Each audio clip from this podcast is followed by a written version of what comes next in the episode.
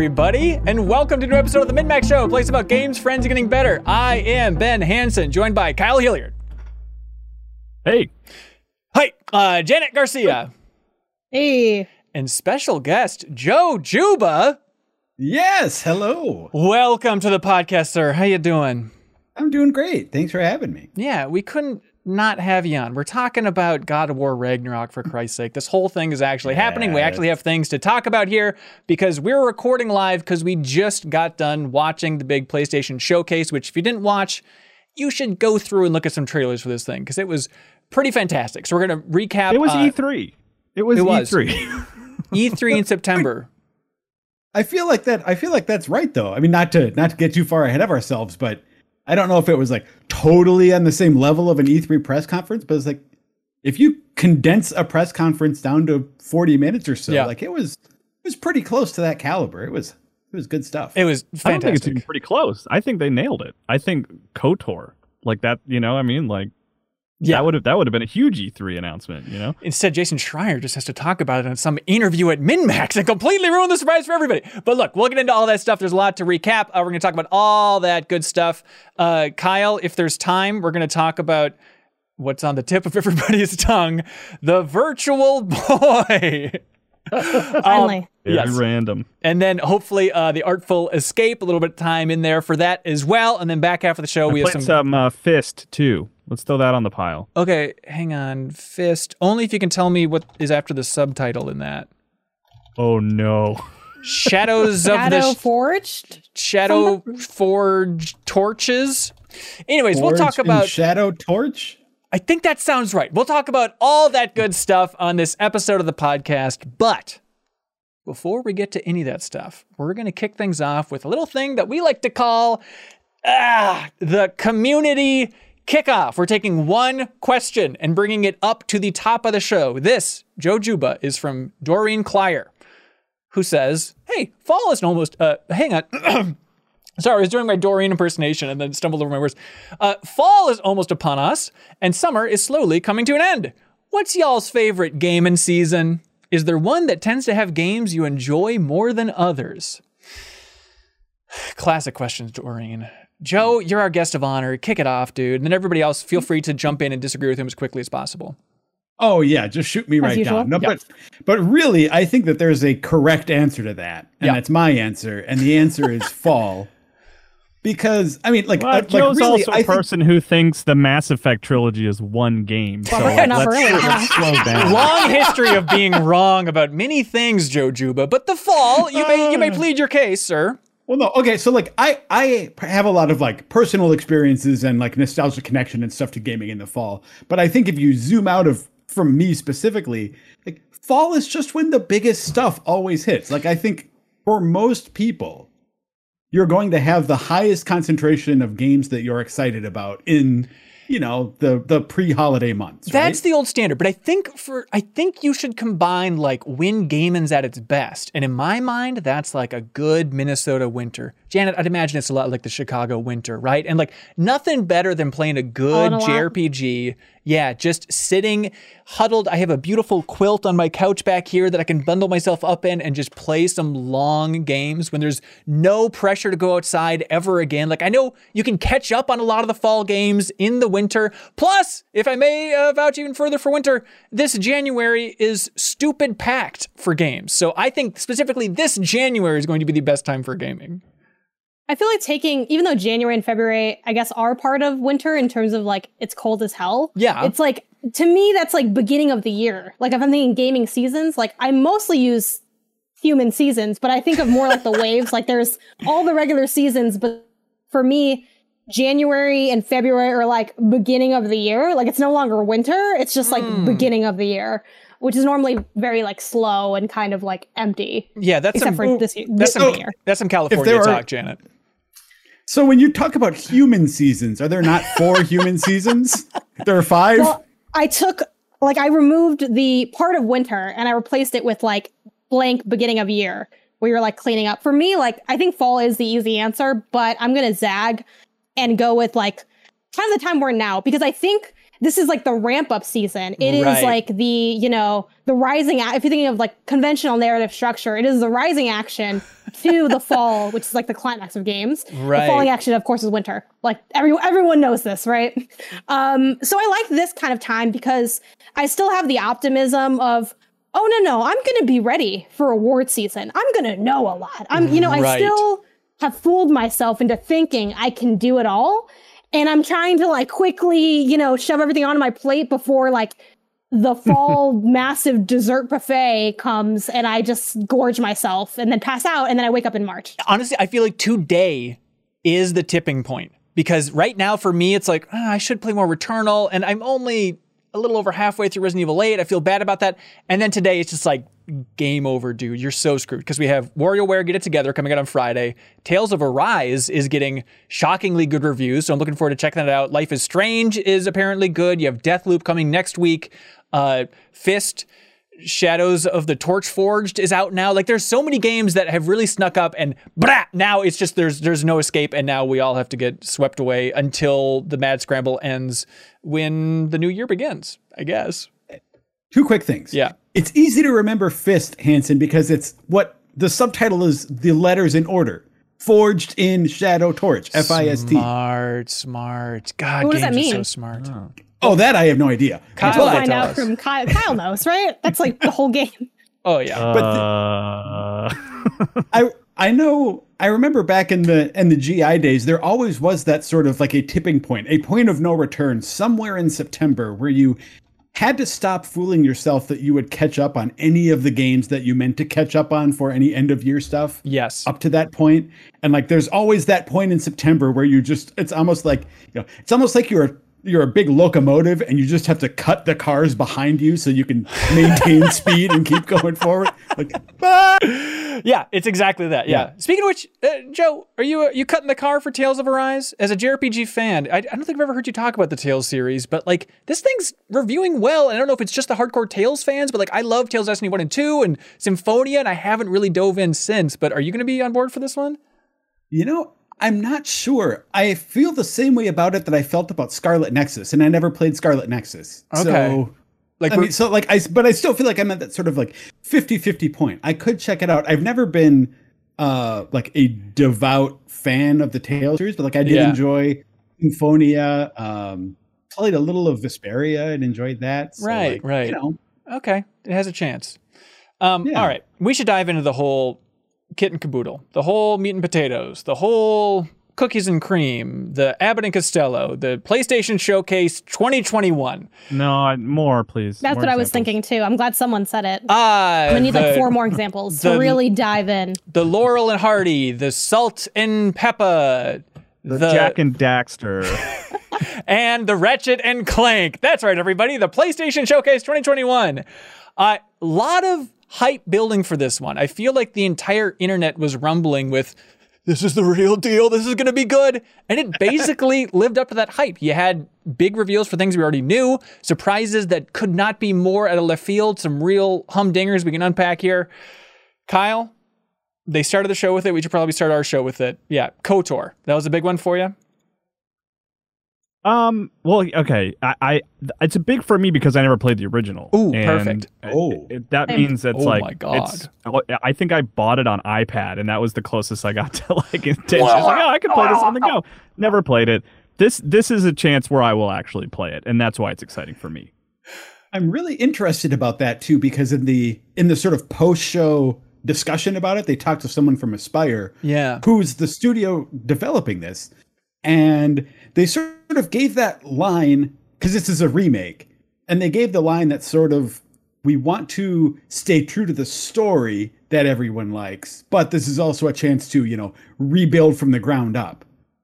So that's it like that that sounds clear, but that's still like such muddy water because you're dealing with the like, okay, are they gonna just try and like like how close to the original mechanics are they staying? That's some like that's some outdated kind of D and D turn-based action stuff going on there. Yeah. I mean, I, I enjoyed, but I don't know how well that would translate to a modern thing. So like I am really curious beyond the visual like point to see how they actually like translate the gameplay here to a new game. I would imagine they're going to be removing any semblance of like the okay, do your attacks, queue them up, they have them in the bar on the top. I think it's just going to be an action RPG at this point, right? I'm sure it seems like it's a seven remake approach, kind of not identical, obviously, but yeah, and obviously not with that production budget and stuff. But the fact that there's a lot of former Bioware talent here at Aspyr, Aspyr, Aspire, um, whatever it is, I'd imagine they would take kind of a more action focused Bioware approach to this thing. Uh, people in the chat when we were watching live were wondering, like, I wonder if they would make it canon now.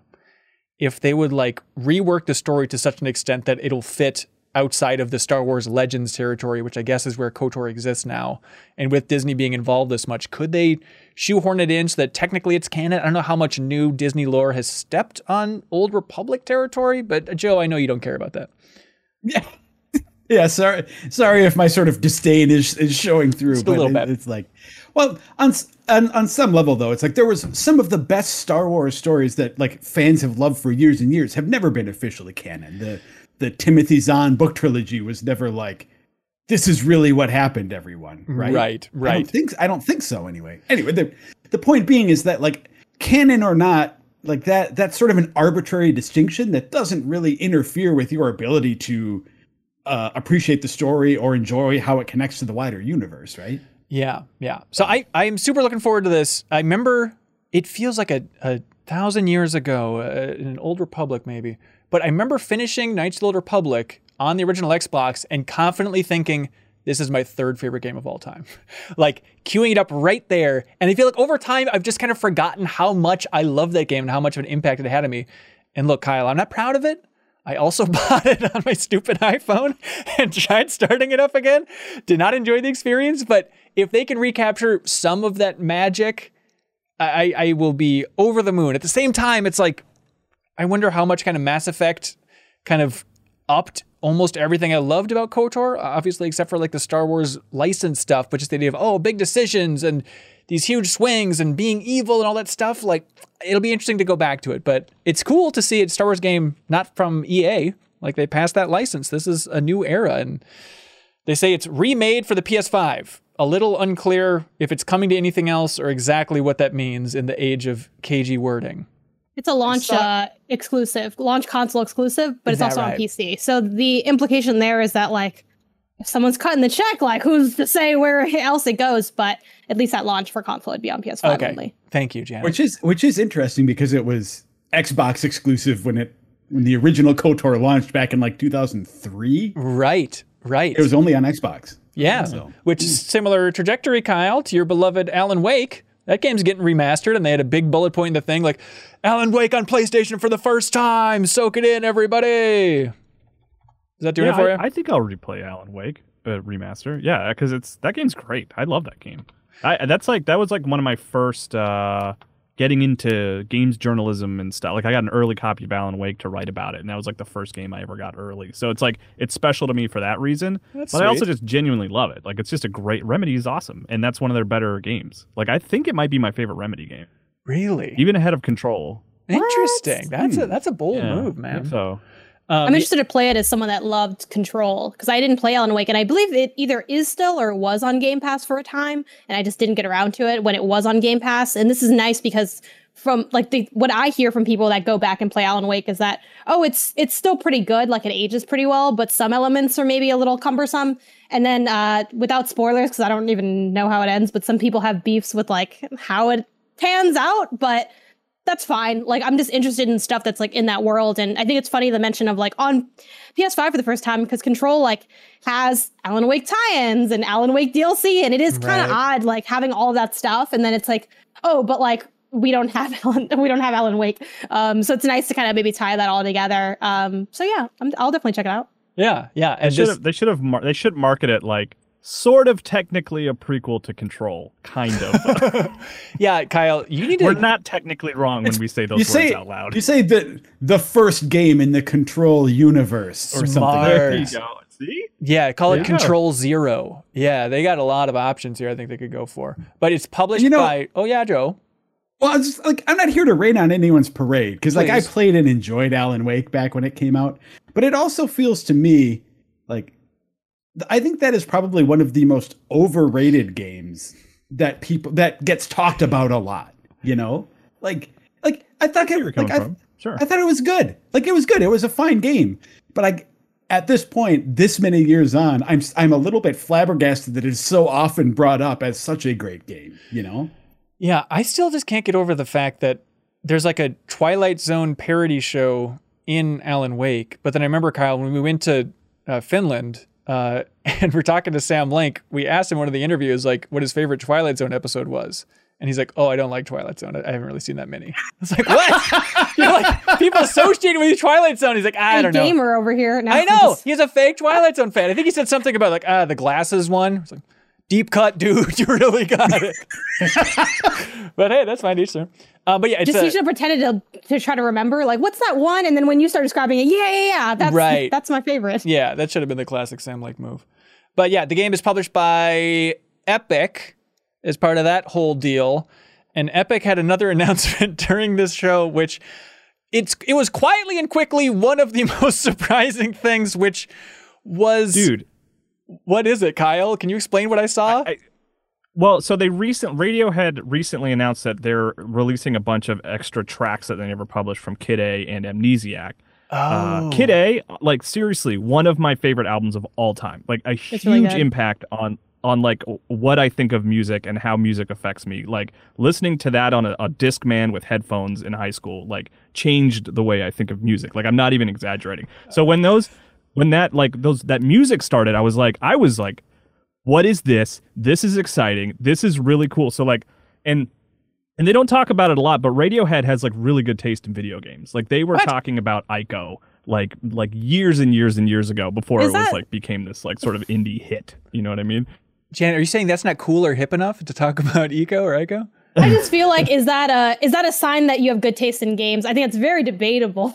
What are you talking I about? love, I adore Ico, and I remember reading an interview with the guitarist like like years ago. Like Ico had not even broken out to be. It was still like very much an underground thing, you know, that like Yeah. only hipsters knew about. And to have that, they had a list of their favorite games, and to see Ico on there, I was like, oh, these guys actually like are into sort of artsy video games. Like it's more Yeah, than feel like it's just more of a- like a deep you know we play sign. Madden on the tour bus kind of thing. You know. I hear yes, you. I'll give you that. Yeah, I mean, but, But um, yeah, I, for as far as what it is exactly, I don't really know. it's an I think it's probably this like space, this space. We that's listened to created that whole walk around and preamble for to the album. nothing. yeah, Well, that's but I think of. it's feel going to be an opportunity to listen to those. It, it's going to be an opportunity to listen to those unreleased tracks, right? There'll be the album release, which is like B sides and combinations and stuff like that, and then this will be sort of a an interactive version of that album. I think, you know. yeah. So is it a game in some ways? Like you can you can I like I don't pick think up so. like am I just what's happening? Am I watching it? Like I was really confused on what it was. I think they More call like it. Wonder Book, I think. Yeah, they called it an exhibition. I bet it's just going to be like, you know, maybe uh, Radiohead was too cool for Fortnite. So like, okay, well, let's just make like one of the I little was Fortnite that too, installations. like, yeah, let's just make it Tom like a York separate dropping thing. in, you know? Just I'm going I to play would as the pay. paranoid android. Ooh, I would buy some Thom Yorke DLC. I'd play as Thom Yorke. oh right? Like oh I Just would that t- I dour-looking, feel- skinny man running around with Yeah. a gun. like, ooh, I, the the can you imagine like the emote being like remember that dance he did to like a lotus flower was it lotus flower was that the name of the song the black and white kind of choreography like if that was the emote oh oh, my god! I would drop some coin on that for sure Uh, Janet, what do you want to talk about? What's your What's your biggest uh, surprise uh, for the entire PlayStation showcase?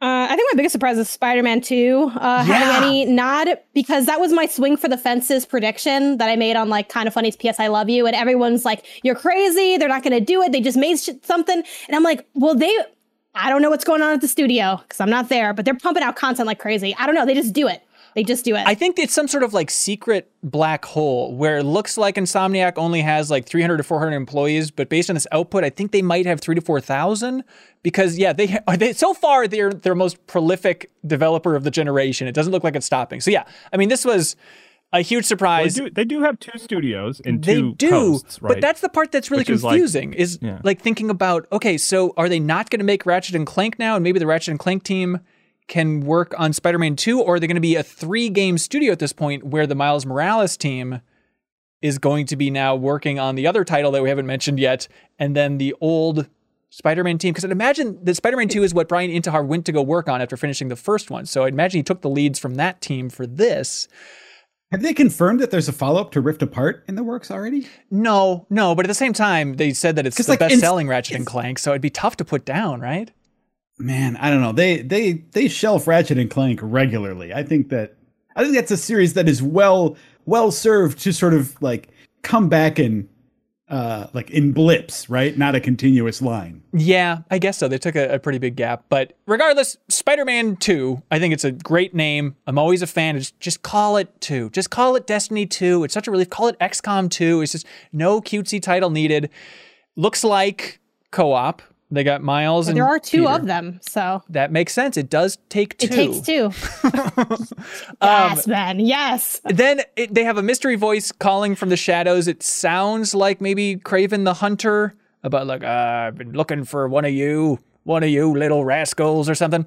And then uh, That's, a, that's an excellent Russian accent you have there, Ben. Thank you. It's more of an accent enveloping the entire hemisphere. It, it's a lot. But then, I liked your Doreen better. but then uh, they also reveal Venom, which they teased at the end. Sorry, spoilers, I guess, but this trailer also spoiled it uh, of Spider-Man 2018, and now it looks like this thing is actually happening. Kyle, regale me. What what stood out to you for Spider-Man 2 in the trailer there? Uh, it's pretty dark. Pretty dark. uh, in tone, and to the point where it was like zooming in on the alleyway, and I really expected a gag to happen with like a tiny little character or something. I was like, oh no no no, it's big scary Venom. That's that's okay. So it seems like it's going much darker. You know what I mean? It, Spider-Man had its dark moments, but I mean overall, it's a pretty light game. You know? Yeah, yeah, that is true. I guess if you're telling the Venom story, I guess naturally it has to get a little bit darker. Like, I, there's a lot of things that I guess maybe we won't reveal about, like, you know, who has, who is underneath the Venom suit, the Venom symbiote, and everything like that. Like, it's going to be really interesting. It's I just think more Venom. yeah, it's, It's Venom's just all the way down. Double all Venom. the way down. I think Venom's all the way down. Yeah, Yeah, yeah. it's just I do- all I the think- molecules falling apart.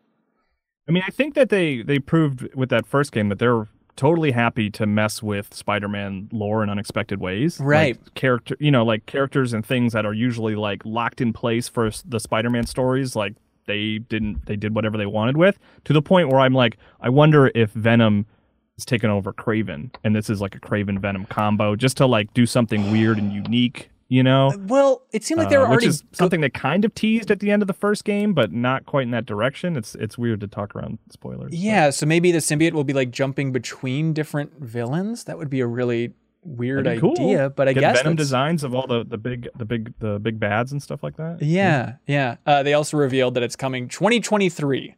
So, good God, hold on, everybody. It's going to be a long ride before we learn anything more about Spider-Man 2. But I will say too, like, uh, because also from that same blog post, it is described as a single player adventure. So I don't know Oh, if there would be like a co op element or if there's just you play as multiple people. I mean, we definitely have seen that like in the first Spider Man game. Like that could be sort of one of their core like design components to just toss you around multiple characters potentially. But yes, it is described as the most epic single player adventure coming exclusively to the PlayStation 5. that's really wild that they would have Miles so front and center in that. And they're like doing combo moves and stuff together. But yeah, maybe it's just going to be like a big assist like component or something. That's really wild. I mean, Huh. God of War is kind of in that structure too, in Right. this, in a way. I, I get that, it, you know, Atreus or Atreus. I never, I never remember how to pronounce the name. Like, it's yeah. a different. It's more of like a, like a partnered, like almost like a button. like, yeah. it's like a really elaborate button. But uh, you know, maybe it could have that kind of structure.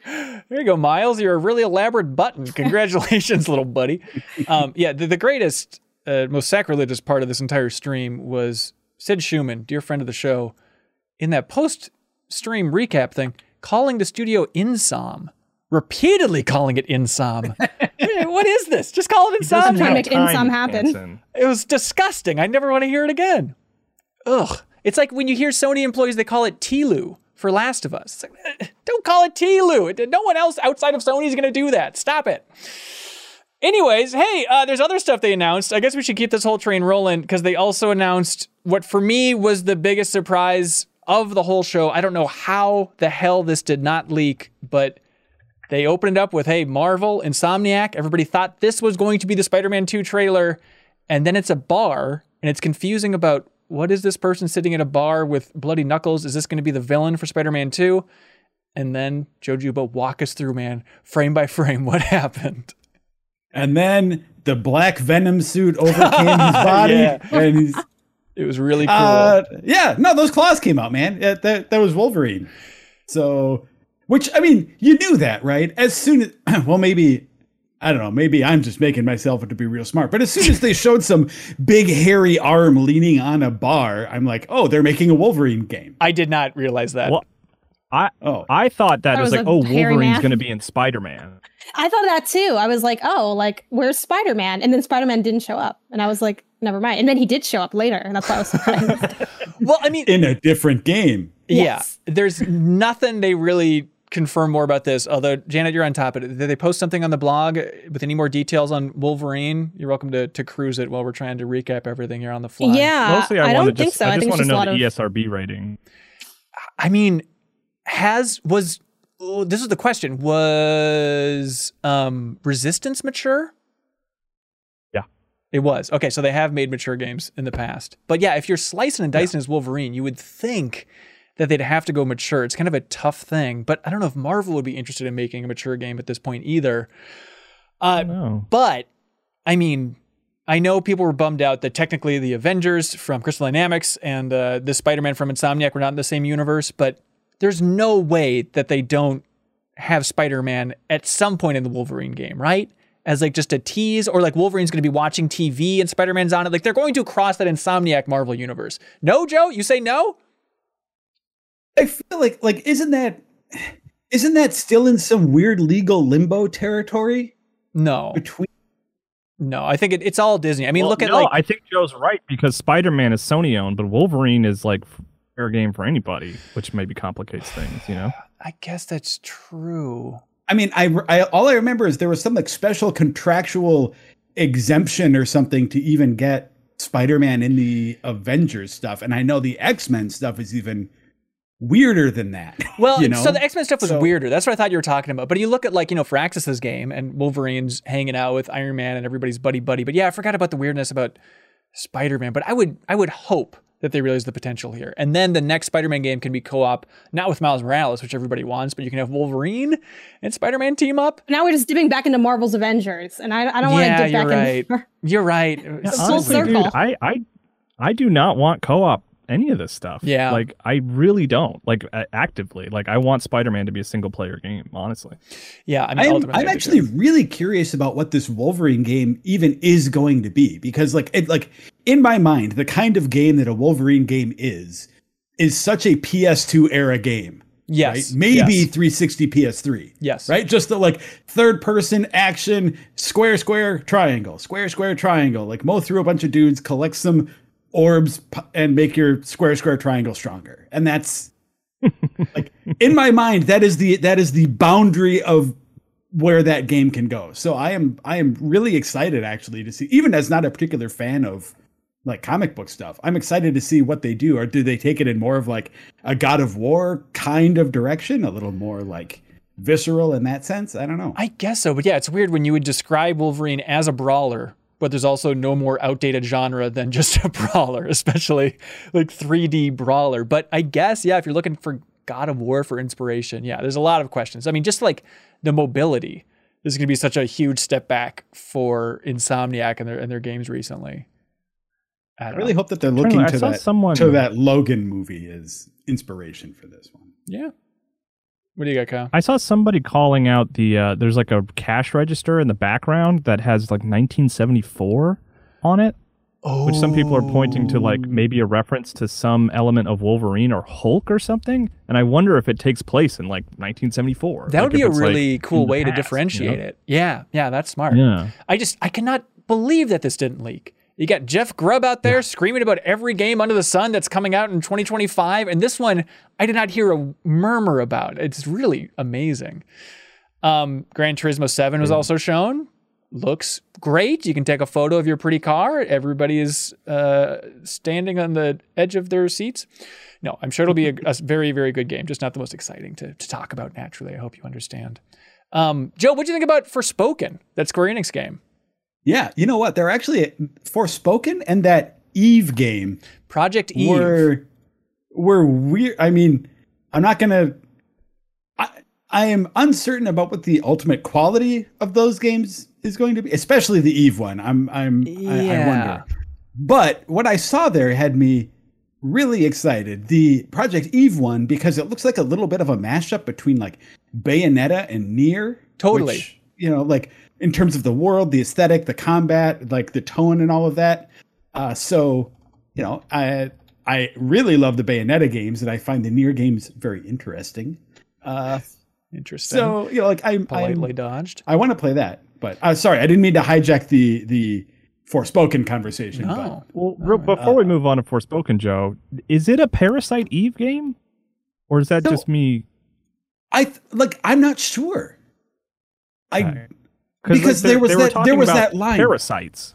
yeah, they were calling her name is Eve, and they were calling they were talking about someone parasiting or something. But So, but it's also like they didn't mention mitochondria at all, which is like a huge parasite Eve like whatever uh, uh, uh, signal word, right? And that game, just- the original Parasite Eves, I mean, those are ostensibly turn-based RPGs, right? I haven't played a lot of them. they're they're different but they're they're Okay. kind of they're kind of actiony kind of i don't know like fallouty uh anyway Okay. but so I, I i wasn't clear if it's actually part of the parasite eve franchise or not but Yeah. i don't know Or just And, like, coincidence. I don't know. Sty- stylish action strange world i don't especially care about a connection even if it's there even to parasite eve but Yeah, no, it definitely it looked interesting.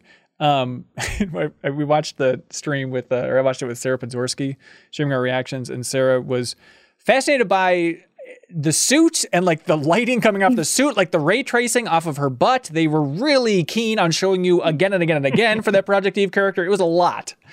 That is just like, and that is actually one of my reservations. Like, that's why I'm maybe not so excited. It's like, I know Bayonetta does that, but they sort of do it with like a tongue in cheek, campy approach. And this Okay. was just like, look at this sexy butt. Yeah, please buy okay. Project Eve, everybody. Um, But yeah, uh, it was shown in the beginning there. A lot of questions about that still, but this freaking Forspoken game, Joe. Yeah. Okay. So I'm I'm someone who, when it comes to playing RPGs, if it gives me a choice to be uh, of a class, I'm almost always the mage. Uh, I tend to really enjoy that sort of like distance, spell focused combat. It usually involves some like elemental combinations and things like that. Yeah. But I think part so that that's part of what has me so excited about Forspoken there is it seems like they are really looking at what makes spell casting interesting and fun. Like like what part of that wizard fantasy do players want to experience? And it's not it's um you know the spoiler is it's not just stay far away and repeatedly shoot fireballs, right? It's Right. like mix it's like mix a bunch of mobility like mobility spells. It's not just rogues who can move really fast and you know so it's like mixing up a pretty what looks like a pretty extensive sort of spell book and a pretty broad range of like powers from like tiny little things to giant icicle bombs and things like that. I think that's like the repertoire uh of like the combat looks really broad. Yeah, and just the amount of effects that are flying around with each magic move, combined with Kyle's favorite thing, where she's running super fast, like the mobility seems cool in the world itself. Uh, I mean, this was. We can talk more about God of War soon, but this was. I mean, just seeing more of this was my favorite thing. It just looks so much fun to like leap and fly and swing and and it just. The only the one thing I was like her her dialogue's a little weird. I think I can Yeah. I, I think I can grow to like it like once you get a better sense of who she is as a character. But in little snippets, it just seems like she's like being profane for the sake of being profane. But I mean, it doesn't matter, man. Like just that those shots of her like sprinting full speed and like leaping off a cliffside to like swing off a branch jutting out of the side of the mountain. That that looks incredible. That's that's that was my favorite thing that they showed. It was looks so good. yeah, watching it live, the chat was definitely bouncing back and forth between, oh my God, this looks amazing, and I wish you would not talk quite as much. Which, you know, normally you hear that from a certain corner of the internet, but this is a time where it's like, yeah, I can see that. Like when they open the trailer with her being like, I'm a pretty big deal. Like, uh, what what is this tone that they're going for? And she's got wacky bracelets talking to her. What was that exactly?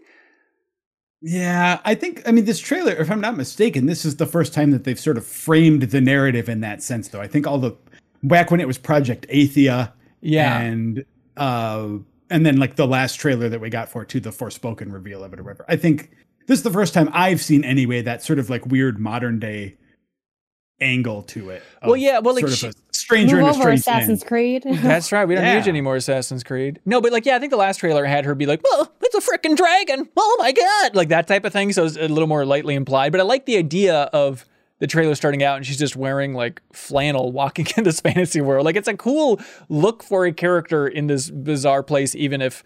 Probably after the first hour, you're going to be fully decked out in magic stuff and sprinting across the rooftops and, And I mean, magic fish out of water is like super fun, and it's also just a great way to like show you how a world works. You know what I mean? Because Right. you get to be right over her shoulder and be like, "What is this now?" And like it gets explained to her, and it doesn't feel s- stupid. You know what I mean? It doesn't feel like people like you didn't know about this. You should know about this. Let me tell you about it anyway. It's like, Right. I, so I'm I'm I'm into it. I, I'm excited about this sort of the setup that they have in place there. Yeah, and it's uh, Yeah. what is it? PS5 and PC Forspoken, but they say spring 2022.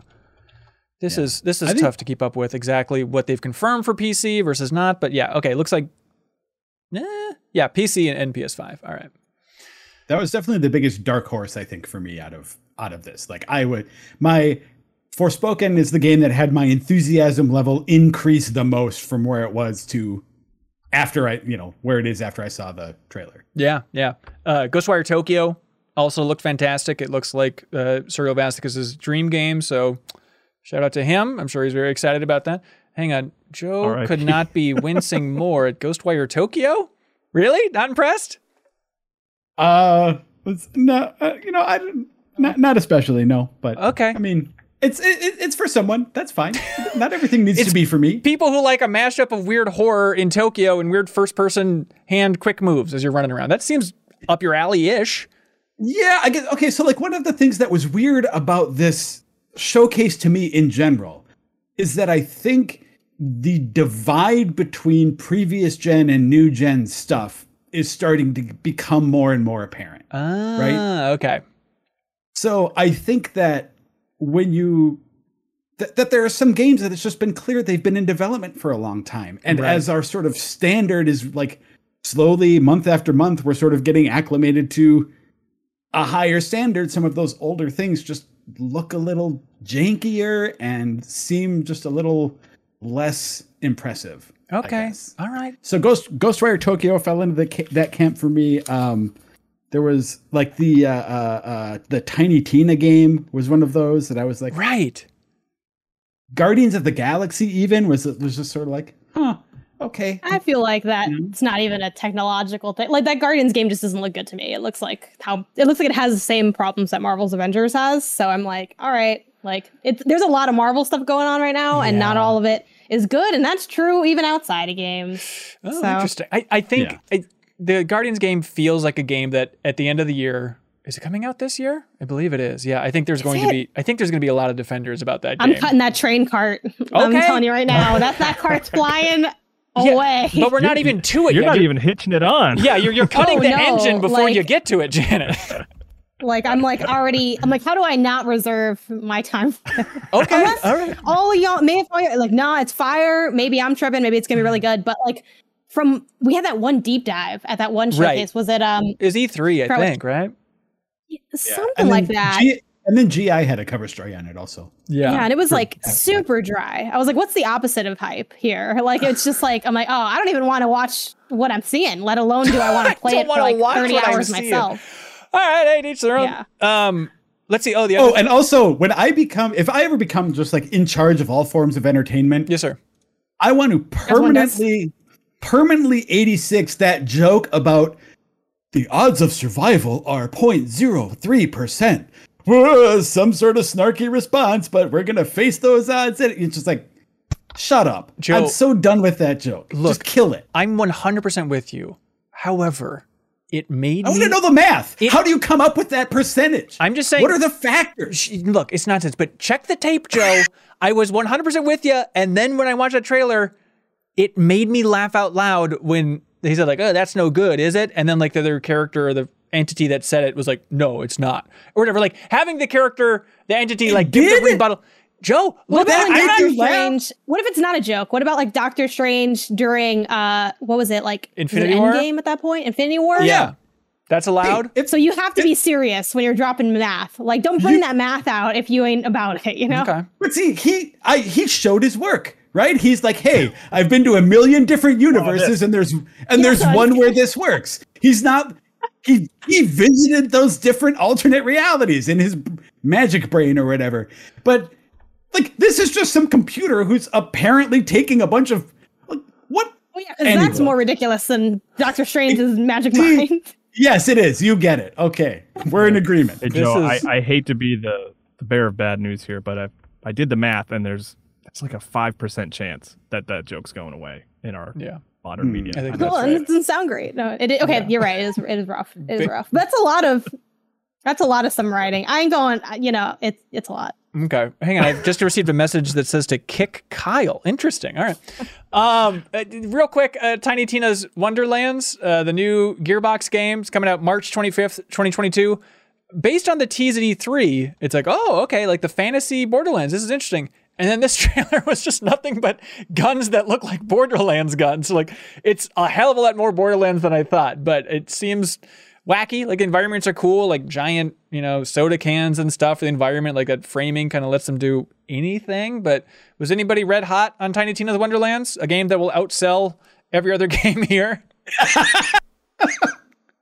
It was nice to hear Andy Samberg. Always Yeah. love Andy Samberg. One line from him. It seemed like Will Arnett was he like the bad guy in the start of the trailer as well. I remember they said he was going to be in it, but I don't know if they revealed exactly who he was going to be yet. But yeah, it seems all right. Oh, the song, that baby metal song that Sarah on the stream was uh, very excited about. So that's something. Yeah, it's a great song. Great song. You should go look up that music video if you've never seen it. It's cool. Oh, really? Um, all right. Star of the show. Let's get, get let's let's jump into it, y'all. Janet, I'm giving you the honor of saying the official name of the new God of War game. Hit us, dude. God of War, Ragnarok. Yeah, they did the thing we all thought they were going to do for a long time. Crazy. They did it. Uh, finally, a People new don't have to reword all their pages now. It's they saved SEO across the eons of the galaxy. Shout out to that team for not ruining that back end. They of those truly did it. Yeah. And we can go back into all of our previous discussions about this game and remove the quotes around Ragnarok every time I titled it on the podcast or anything. Because, yeah, it's just called God of War Ragnarok. I'm so glad they just went with that because they can't do God of War 2. It's a mess. Um, Joe, as a big fan of that uh, first uh, first game, last game, and as somebody Yeah. that reviewed it for Game Informer, I'm curious what you thought about the, the big trailer here. You know, I think if if in terms of the whole showcase, Yeah. th- I think this is the game that I am ultimately going to enjoy the most. Yeah. I do not I do not think that it was the most exciting thing or like the game that showed the best here today. Totally with you. Um I mean and it actually kind of ties into what I was just talking about with like that's that generational straddle, right? Huh. Because this is a game this is a game that's on both PS4 and PS5. So I think you see that in the on a technical level that's like, oh, yeah, that looks like Kratos. That looks like Atreus, like like it, It looks- doesn't look particularly like more amazing, right? I- oh, I- I think it super well, does. le- le- I want to stop and say, like, I played God of War is the game that inspired me to buy a PS4 Pro last generation because it looked so good. Yeah. So like, I can't really fault them for not making a huge generational leap on a game that was already felt like a generational leap last generation, right? So I, I, I, uh, that's just. I guess I just want to be clear. I'm not throwing the game under the bus here or anything. Like I acknowledge that that it looks it looks fantastic, and that a lot of what they're doing is undoubtedly impressive. I just think in terms of like a public facing showing, it had a lot of like, oh, there's Atreus, there's Mimir, I- there's Yeah, I kind of hear you. the Like, axe, there's the blades. You know, like Yeah, I think the I- reveal of Kratos, I think, looked fantastic. There's shots of like when that big creature like attacks and kind of like rolls with Kratos, like that look, really looks fantastic. But conceptually, I'm I'm with you. Where seeing it is a little bit like, okay, it does it.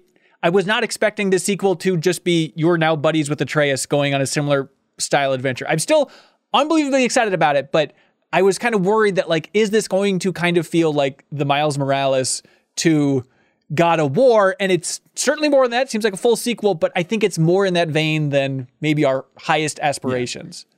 Well, and here's the just the impossible bar that Santa Monica Studio has to clear with this because for the last game, part of what was so like uh, uh, enthralling about it was the mystery. Right. It's like uh, all this time has passed. Kratos has a son now. He has a beard. He uses an axe instead. He doesn't have his blades. Uh, he's in like Norse mythology now. There are all of these like foundational questions that you need to answer just about the state of the story, Yeah. of the characters, of all of this stuff. But like that first game did a good job answering those questions. So now going into the second game, what they've they kind of spent that narrative capital they had, which is I think smart. You needed to do that. That's part of what made that first game so good. But where's their mystery now? I oh, I mean, Like- like, I think yeah, What, what's the question? I think the question, and they did a really good job in the last game, is in the last game they withheld so many of the gods. I think that is one of the amazing things is how narratively that game is pretty reserved. And so for them to lean into the big question for this game being, what is Odin going to be like? We had Thor, and that line from Thor in this trailer where he goes, Are you a calm and reasonable person? That's one of my favorite deliveries I've heard in a very, very long time in a video game. I am so excited for that tone for Thor. I never could have connected that voice to Thor. It's brilliant. In the same way that they really subverted expectations with Baldur in the first game, Right. and like his personality as a god, right? Like I think I have I have total faith in the, in that team to make that like pantheon interesting. Right. And in But I think, but when you're dealing with a series that has such a history of escalation, right, of of raising stakes, I think I think it comes off as a little strange for the big first reveal of like what this game is and what it's like to have it feel so status quo rather than kind of set that point of escalation. I don't know. Like, what do you want? Uh, You just want to see a completely new realm in the reveal trailer? Is that is that going to do it for you? Instead of just kind of a rework, like, oh, now it's Fimbulwinter, and so everything's snowy, and instead of a boat for a lot of these areas, you're going to be driving around on a dog sled, which is cool, but not enough of a change for you, just environment wise. I don't know what I want. Okay. Surprise me with stuff. Well, I think. I, I, I guess like the that's part of- Yeah, yeah, have the dog sled's cool. I don't know. I guess I guess that's what Like it boils dog down good, to. boat is- good. I'm like, let's go. Yeah, yeah, you check it off. I think what's interesting is in the blog post they revealed that all nine realms are in the game. So I think it is going to be a little bit of that remixed environments from the first one. Like the environments you were in before are probably going to be all winterized now, and you can actually go into the realms that were locked out before. But still, hmm. just looking at the trailer again now, it's like, okay, looks like we have the elves again. So I'm wondering how much you're going to be revisiting those areas versus all new realms. So I actually never ended up finishing the first one, the first not old one, last one. Yeah. Um, so I have to go back and finish that. um, I did play a good chunk of it, but then I just, you know, I fell off and I had other stuff to do. Fine, you know, it's like fine, it I, happens. I, it just, you know, life. It's, it's the, one the of those games, Janet. Like Came off. I just it like it ends well. So you know what I mean? Like it's a game that's worth finishing, as opposed to one. It's like if you if it didn't click with you, it's like oh yeah, you got what you needed out Yeah. of it. Like you should finish. and God of I, I one worth loved it. yeah. Like the um the opening of that game is still one of the most like technologically wowing moments in my like gaming life. Like I Hmm. think about that all, and it's crazy again on the PS4. Like I remember being like, you know, they talk about they recently did a Ratchet and Clank like developer deep dive on the PlayStation blog where they're like, oh, like look at how like integrated it is, and it is, but like you know, it's still cartoony, and that's a little inherently less wowing to me than Okay. something that's going for a little bit more realism, even though Kratos isn't real. Spoilers. Um, but Real like to me. when it yeah he's, he's real to me it happened um when they went from like i'm looking at it to gameplay and i was like this is what the game looks like and then you know i don't think there's been a million great words said about it so i don't really need to harp on that game being good but i think one issue that it runs into here with how it reveals is that there was kind of a really big leap from we knew literally nothing we had like a logo we didn't even have a name Yeah. to now we got like kind of a meteor chunk of gameplay, but without context. Like I think looking back at like Breath of the Wild 2, which is also remixed, but it kind of led in and fed in and leaned into what its mystery was and has been sprinkling that out. right. I think what maybe would have been better was something a little bit, at least just to satisfy more people. I'm sure there's plenty of people that were like, this looks great. Um, and I'm sure it will be good, but like I, something that's a little bit more constructive narratively, creating questions already, and then a PlayStation state of play that sort of walks us through those portions may have like I guess one a wider p- variety over if you are someone you know like Joe, where you're like, hey, this looks like more of the same, which isn't bad. But what's great. what is my reason for getting excited about this specifically versus I you hear know, ya. I just played this. Yeah, I think I think it's the promise of the gods for me, and that idea of them saying this is this is the finale of the Norse saga, and so you know that they're not going to tease anything else. Like it is going to be climactic. There's going to be confrontations with Odin, whatever sense that is. Like they described Odin as an old man busy with his own things. I was like, She was kind of small for a saga. yeah, it's it's a weird Two. thing. Yeah, I don't know exactly. like, hmm, I feel like you just had two. It works. I don't Um, know. Narratively, like I get, I, I don't think you should stretch it to three if you don't got the sauce in there. But like the saga, I'm like, what the two games? Like, Yeah, we'll be ready for something new, I think. But I, I'm happy with two games set in one mythology. I think that works pretty well for just generation generationally here. But like the big, I mean, it is like eight games to be clear. yeah, it is true. If you want to go it's back, four, five, six, it's seven. That'll be the eighth game in the series. yeah. So- But like for the big Well, actually, tension well, here, if you include the mobile game, it'll be the ninth, the ninth actually. So there, I was right with my first number guess. I've never been more confident about anything in my life that you were going to bring up the mobile game. I was, I would, I would have bet so much money on that. I'm convinced. I'm convinced I'm the only person who's played and beaten it. Yeah. So I'd like to bring it up. Message received, buddy. Um, but no, like the big tension it seems like for this one is Atreus, who has leapfrogged past puberty. Uh, they wanted the same voice actor, and he is now a, a 46 year old man by the sounds of him. But it's it's fun to have him in there. Um, but his tension is he's pushing for more war to protect the ones they love, and then Kratos says, uh, "I don't want to. I don't want to go down that war path." Um, and so old for this. that's a, yeah, it's an exact quote. Um, no, and then they find Tyr, the Norse god of war, which is interesting that they had the big reveal for him, and it's very big because he's a very tall guy. Because some of the most fun fan theories from the last game was that Kratos was actually Tyr, and that it was going to be some fun cycle thing, which I was very into. So they just squashed all those fan theories with the first trailer, which is fine, I guess. I don't know. Yeah. Joe, do you have thoughts just on that concept of introducing Tyr now as another god of war? I mean, I guess uh, what I'm interested in is sort of the continuing. The, you know, they say it's the end of the Norse, the finale of the Norse saga here, which Right. I mean, so involves Tyr, that god of war. So then, I- but then I also wonder, like, how does the series carry over from here, right? Without without getting too into spoilers, I think the they have given us reason to believe that Kratos is not always going to be the titular god of war that this series follows. Yeah. So it leads me to wonder sort of what's like just uh, the the speculation I'm more interested in, I guess, is like how the events play out at the end of this game to continue carrying forward even. Even like is Tyr the next god of war? Is Tyr going to the next Egyptian mythology or whatever and you know good- st- I mean, stomping it's down those guys? right? I mean, I, is I mean, it right? you- I mean, well, maybe. Maybe, but he's not really the god of war. You know what I'm saying? Like maybe they would change the, the name or something. But it's weird to the son of war. son of liking war.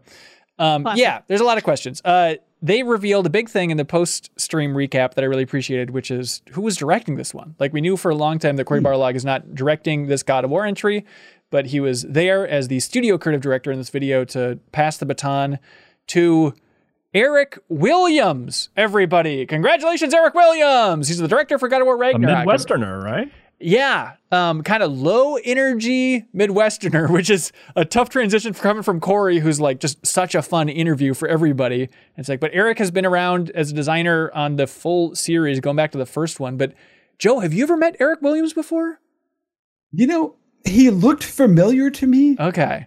but like so one of the things when you're going to do s- like cover stories and stuff for public for outlet, outlets like game informer Yeah. is that like it's not like you just get to walk around the studio and talk to everyone you want right like you're given you know you're sort of presented you know maybe three or four people that you can talk to like to get to get official commentary and comments on and stuff so he i don't believe he was ever one of those people for me Yeah. but I feel like I might have like gone out to lunch with him and some other folks once or something. He looked familiar. Okay. But- yeah, I mean that's my big point of reference is visiting the studio for the Game Informer cover story and it's like, yeah, he wasn't one of the spokespeople, which is interesting. But chat's bringing up watching us live that the fact that he's not a great public speaker gives me confidence that he's very good at his job. which yeah, that's probably a good way of looking at it. Yeah, not a showman. He's too focused on designing and being a good director to care about making jokes on camera like some sort of goober. Um, but yeah, it's fun to see that uh, changing hands and uh, high hopes for God of War Ragnarok there. Um, Yeah. And I I want to clarify too. I feel like Yeah. I came off negative on this, and That's like, your style. I feel like it maybe it maybe looked a little like more of the same, but There's dogs. I I don't think the game is going to be that, right? I think that they are Yeah. like building on it in fun ways, and if nothing else, this this occurred to me also is that if they are sort of taking the last game as a starting point, that hopefully they won't do the whole like the whole Samus loses all of her powers at the beginning of the game thing, right? yes. So if you if you take someone as powerful as Kratos was at the end of the last game and use that as a starting point for the next game, Yeah. then I think that's a good place to find that escalation, right? If you have to just if you have to build from that already like place of power, that could be really fun. For sure. Give them new weapons and everything. But yeah, they say Yeah. That, yeah, the game does have new runes and abilities. This is in the blog post. Uh, over there on Twitter tweeted out a summary I saw real quick before we went live saying that Thor and Freya are the two main antagonists. I guess that's something huge. It's just seeing like Freya attack them and turn into the Raven for a bit. It looked fantastic. Um, and that it takes place years after the first game. And that a key plot point is Atreus' true heritage. Um, and they did tease a new character named Angrboda, something like that, who's the last remaining giants. The last remaining giant. She was at the end there. So it should be a fun connection with Atreus and figuring out that whole saga, but very much looking forward to it. I think still 2022. I don't think they got more specific about when that thing's coming out, but it could be Sony's big 2022 game for the fall at least. Um, Yeah. Hey, Kyle, what would you like to talk about the most right now? Like moving on from PlayStation, do you want to talk about your adventures in virtual reality or anything else? Uh, well, Fist is the one I'm actually genuinely excited about. Oh, I'm great. excited to talk about everything. zag. But I played a bunch of, I played a bunch of Fist last night, and I like really like it a lot, like right out of the gate. Oh, awesome. Like it's it's um Jason Oestreicher from uh, Giant Bomb uh mentioned uh, a Shadow Complex in like talking about it, and that was like. That was like uh, all I needed, kind of, because I love Shadow Complex uh, for the 360. Um, which is like I know it's like a Metroid game from the people who now work on Fortnite, uh, Right, right. strangely. But um, and it does feel like that game. And then the other thing, uh, a community member, Beaten Down Brian, actually sent me a DM, and he was like, "Hey, you should play this because it has Mega Man X controls." And it does. Like you can slide and you can jump on walls, Mega Man X style.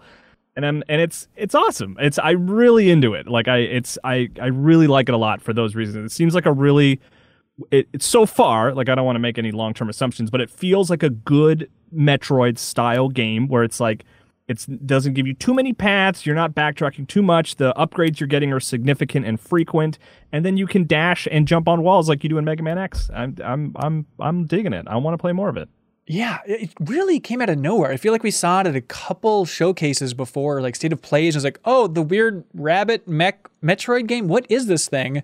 And for it to come out and be this solid is really impressive for this team. I don't know what their history is exactly. I think on our podcast where we you know decided who got to play what games Yeah. for the rest of the year. I think this was one I won somewhat arbitrarily, where I was like, sure, that looks interesting. I'll check that out. I don't even know what it is. And then then I like went and, and bought it and I yeah, I really like it so far. Oh, nice. Uh, yeah, uh, Grant, friend of the show, Star of Hitman 3, he has been counting down the days until Fist release. And I was trying to brace him for like, look, Grant, it's a rabbit Metroidvania. This this smells of a 725. It just I'm just saying, just put your expectations in check. And then I was I was way up. It seems like people are really enjoying this uh, overall, but it's not on PC, which is wild to me. This is just PS4 and PS5 for Fist Forged in Shadow Torch. Like Kyle, I know you hate being put on the spot, but Joe, this is what we do on this podcast.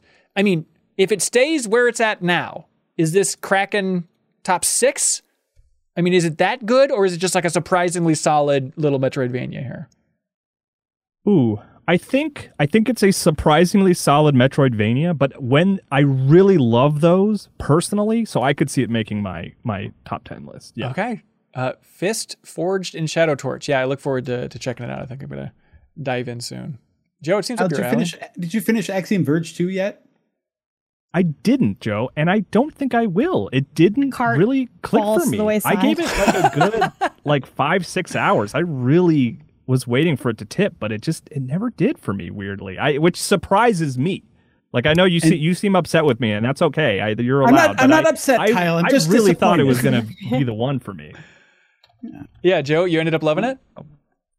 Uh, yeah, I I really did. Yeah, but you know, I mean, I see that there's a there's a pretty broad range of scores out there for it, uh, and and I understand people's complaints about that game, but for me, it was exactly what I like. It it really hit on the stuff that I think the first game did so well in terms of taking the met the, the sort of Metroid Metroid specifically, and not even the Vania part of it, even though it has the level like, but like I think it just taps into that sense of like weird isolation and like what it and like identity and the intersection of identity and technology in a bunch of weird ways. Like just from a general story and vibe standpoint, I really, really dug it. And I like the gameplay too, but And it just seems like I, I, I understand the complaints about like the melee combat not being sort of not being super engaging and stuff. Like I, I get it, but I liked it. So And so just the hurdle is don't go in expecting more of a Metroid homage. And if you go in expecting that and embracing the lore, then Axiom Verge 2 can still work for you. Well, it's. I mean- mean, it's very Metroid. It's very Metroid. It is. Just not as much as the Other first than one. not having a gun, I guess that would be the one Right, right. non-Metroid element, right?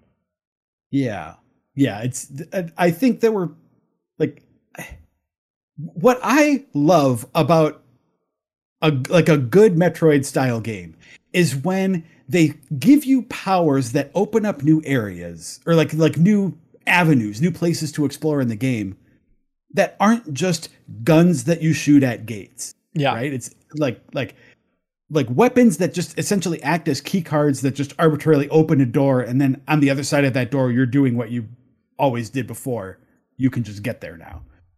And I think what Axiom Verge does so well is devise powers to get you to different parts of the map, but that have just like overall utility so they contribute to the sense of you of you just having this like vast and impressive arsenal of like unpredictable powers rather than just six different guns that open six different doors. Right, Right? right, right. So, So that's good. yeah. I'm glad to hear you like it so much. Um, Yeah. Let's see, real quick. Artful Escape came out this week. Uh, it's a game from Annapurna. The developer's name is Beethoven and Dinosaur. It's out on Game Pass, PC, and Apple Arcade.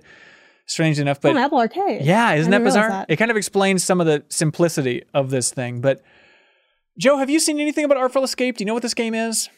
No, I am not the person to talk to about this. one. Okay, great. Um, I, I has everybody else finished it? Yes. Okay. Well, I finished it. Yeah, I did too. Yeah, it's not that long, just a, a couple hours long, really. Um, Kyle, uh, I'll, I'm going to try describing it. You tell me where I stumble. It's it's like Inside Llewyn Davis meets Night in the Woods meets Bit Trip Runner. Mm, not that last one. Okay, all right. To a disappointing And also degree, not that other one. Okay, Maybe let's the first just. one that I don't know. I mean, okay. So the idea, Joe, with Artful Escape is Is you that it's inside Llewyn Davis the game? Yes, yes, basically, yes. So you play like the nephew of a famous folk musician. You're basically living Jakob Dylan's life, right? Like it's very it's very much your uncle is Bob Dylan.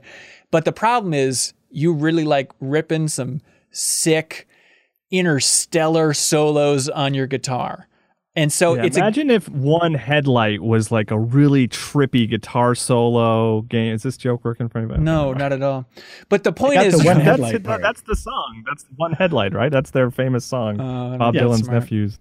Okay. Oh, okay. This is a deep cut. Someone got it and they're like, that's really good. Okay, that- Kyle, we'll see you later. Kyle. it's a shame. Earlier, Kyle. everybody. But so anyways, so you're just running from side to side, Joe. It's effectively an adventure game on a 2D plane with no puzzles. And so a lot of the game is just you running to the right and holding X to do sick guitar solos as you kind of navigate this kind of Douglas Adamsy sci-fi world meeting crazy creatures. Did I do it, everybody? Is that the game? That's pretty close. I would I would kind of maybe take some of that away a little. Say Sure. it's, it's an adventure game with rhythm game elements Yeah. because that is the like the action climax is always you're playing a rhythm game. Um, and there's even light that, platforming uh, involved. Even that, I think, is too too much. It's not a rhythm game. It's a Yeah. Simon Says. I said with rhythm like- game elements. That's right. said with Simon elements. says elements. You guys are really selling me on this here. I like well, it. I spoilers liked it. for what's coming. yeah, I mean, I, I understand it's it's simplistic. There's a lot to like. I think the art's really cool. There's a lot of elements in here. I mean, Carl Weathers is in it. Joe, he's a he's a big force in here. Jason Schwartzman's in it. Lena Headey from Get Game of yourself a Thrones. stew going. That's exactly right. You combine all these elements, but then uh, Janet, is it just too much running to the right for you? Is that the takeaway? Yeah, I mean, um, you know, I reviewed this for my outlet Pentapixel, so you could read and watch my full like thoughts on it. Um, you know, like thousand, two thousand words or so. But for me, it is absolutely gorgeous. It cannot be understated how good looking this game is. Yeah. Uh, and it is it. You know, it's funny because my big criticism is I think it's it has that really heavy strength, but the gameplay just doesn't live up to the visual beauty of it, uh, which I stand by. But Yeah. honestly, it's so pretty looking that like if you see it, if you hear the critique, and you're like, I'm still down to give it a try, go for it. I think you will have moments where you are all where you are in awe, but ultimately, I just feel like the the rhythm ele- game element wasn't super compelling. The Yeah. platforming's kind of dry, and I would say um, one of my I guess biggest disappointments for it is I feel like I guess it doesn't really commit to a genre enough for me. Uh, like Kyle mentioned, it's not really a rhythm game. You jump, but like the platforming's very much like secondary, which can be fine, but I felt like it didn't really commit to any one thing. The closest commitment is that main genre of adventure game, but I feel like after the first, I would say 30 minutes, maybe an hour max, it really walks away from dialogue choices Totally. and talking to different people and leans more into these you're sort of walking through a really gorgeous music video. It's kind of a yellow submarine meets like a slightly different, like meets uh, Flipping Death, or I forgot what else that developer Uh, made. that was Broken more- Age. A lot. It feels Yes. a lot like a really like broken. I did think of Broken Yeah. Age a couple times. Yeah. It's yeah. It's I just I just looked up images of it. It does look good, and I also it does remind me a little of Broken Age. Yeah, I can see like the animations, the way characters kind of move around there, and like the creativity of the creatures and stuff. But like, I, I think you're totally right on everything there, Janet. But especially it, it being a Game Pass game, it feels like the perfect game to dive in and try because I was just shocked that like, okay, I'm enjoying my time with this. I'm not blown away by the gameplay because it's super simple. But the fact that I'm not putting it down, I think says a lot, right? Like I remember Tim Schafer talking about adventure games, like the big payoff in an adventure game, the big reward is that you get to see new art. And it turns out when a game is basically just a streamline of new art for several hours and there are no puzzles to get in your way or real obstacles to get in your way other than some simple Simon says, like it is just strangely compelling to just keep moving through the story. Like Kyle, are you kind of in that same wheelhouse? I'm amazed you finished it. Yeah, I think that's fair. I, I think my thing was like, and maybe it was a matter of expectation. I thought it was going to be a rhythm game, and I was like ready for that. Like I threw on headphones, and I was like, yeah, I'm going to really play the rhythm part of this. And so I and it was that thing where I was like, well, maybe the you know maybe the next part will have a more of a rhythm game style. And then at that point, I was like sixty percent done with the game when I realized it's like, oh no no, this is this is the whole thing. okay. That's the whole kit and caboodle. So- Yeah, the part that's amazing to me is like, you know, it's kind of you're kind of going on missions and going to different planets and stuff. And when you're on one of these missions, you can hold down X and it'll just wail this guitar solo and it kind of interacts with the environment in a way. Otherwise, you can just keep on running, which would be the very boring way to play this game. But that's what blows my mind is like it's basically a double layer soundtrack for everything where they had some amazing guitarist just like wailing amazing guitar solos throughout the entire soundtrack in every level. And you basically have the option by holding X of just like listening to this sweet guitar solo. It's crazy to think about the recording process. Like, who did they get to do that? Who is just doing like a three hour guitar solo effectively for this game's soundtrack? It's pretty crazy. But yeah, it's on Game Pass. You can check it out. The Artful Escape. Uh, you check it out there or on PC or Apple Arcade if you're interested. I I liked it. I liked my time with it. um, Kyle, you're too distracted by the Virtual Boy to spend more time with Artful Escape. That's right. Well, I Okay. beat Artful Escape. What else do you want I from want you to replay it and really appreciate it a little Do it bit again. more, yeah. Oh, okay. Okay. What what the hell is Uh. this, Kyle? Why are you playing a Virtual Boy in 2021? Well, yeah, it's wh- so I was looking at them on eBay. Just I was like, oh, what are Virtual Boys going for these days? And uh, my wife, we have our shared like eBay account. She just happened to notice that I was looking at them, and she's like, "Why are you looking at Virtual Boys?" And I was like, "I don't know. I've never really played one. It's like it's this big blind spot for me for like." Nintendo games, and it's not like a type of game that can be emulated anywhere else. It's not like I could get an emulator going and play Virtual Boy Wario Land like effectively. You know, maybe I could like with Oculus or something. I don't know, but it's just like there's only one way to play those games, and it's with a Virtual Boy. And I've always kind of wanted one, and then my wife, she was just like, "Look, I'm just gonna get you one. You're looking at them; they're they're not crazy expensive. Here, have a Virtual Boy." I was like, "Okay, great." Can I just really so I got- I quickly got- interject and say I had such envy of your relationship in Yeah. that moment. You know, I don't know the details of your personal life. That's your life. You know, hope hope you're living it well. But I saw that tweet because you told this story on Twitter, and I saw that and I'm like, wow.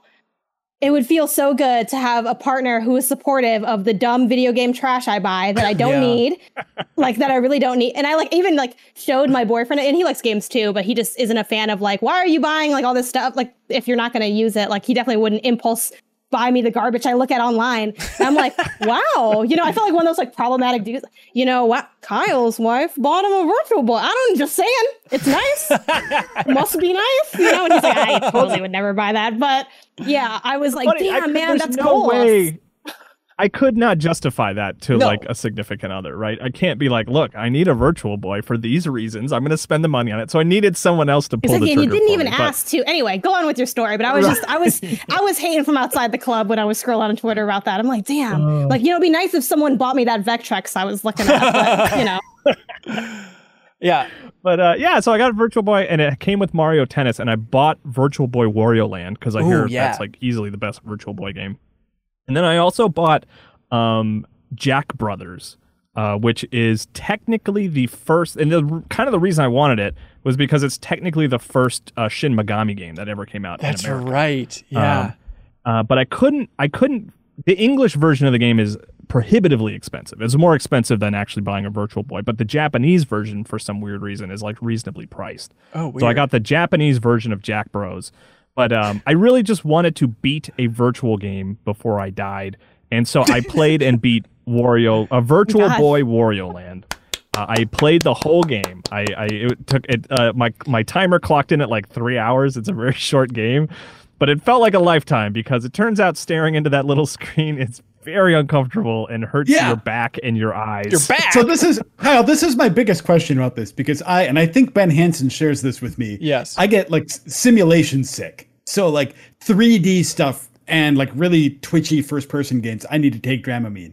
Uh, I pulled out a Virtual Boy in the GI offices once and like tried to play something on it. Yeah. and like it was like instant nausea. I have not gotten so sick so fast in my entire life. So what a review. how, yeah. So how long did it take you to like get to feel uncomfortable in that?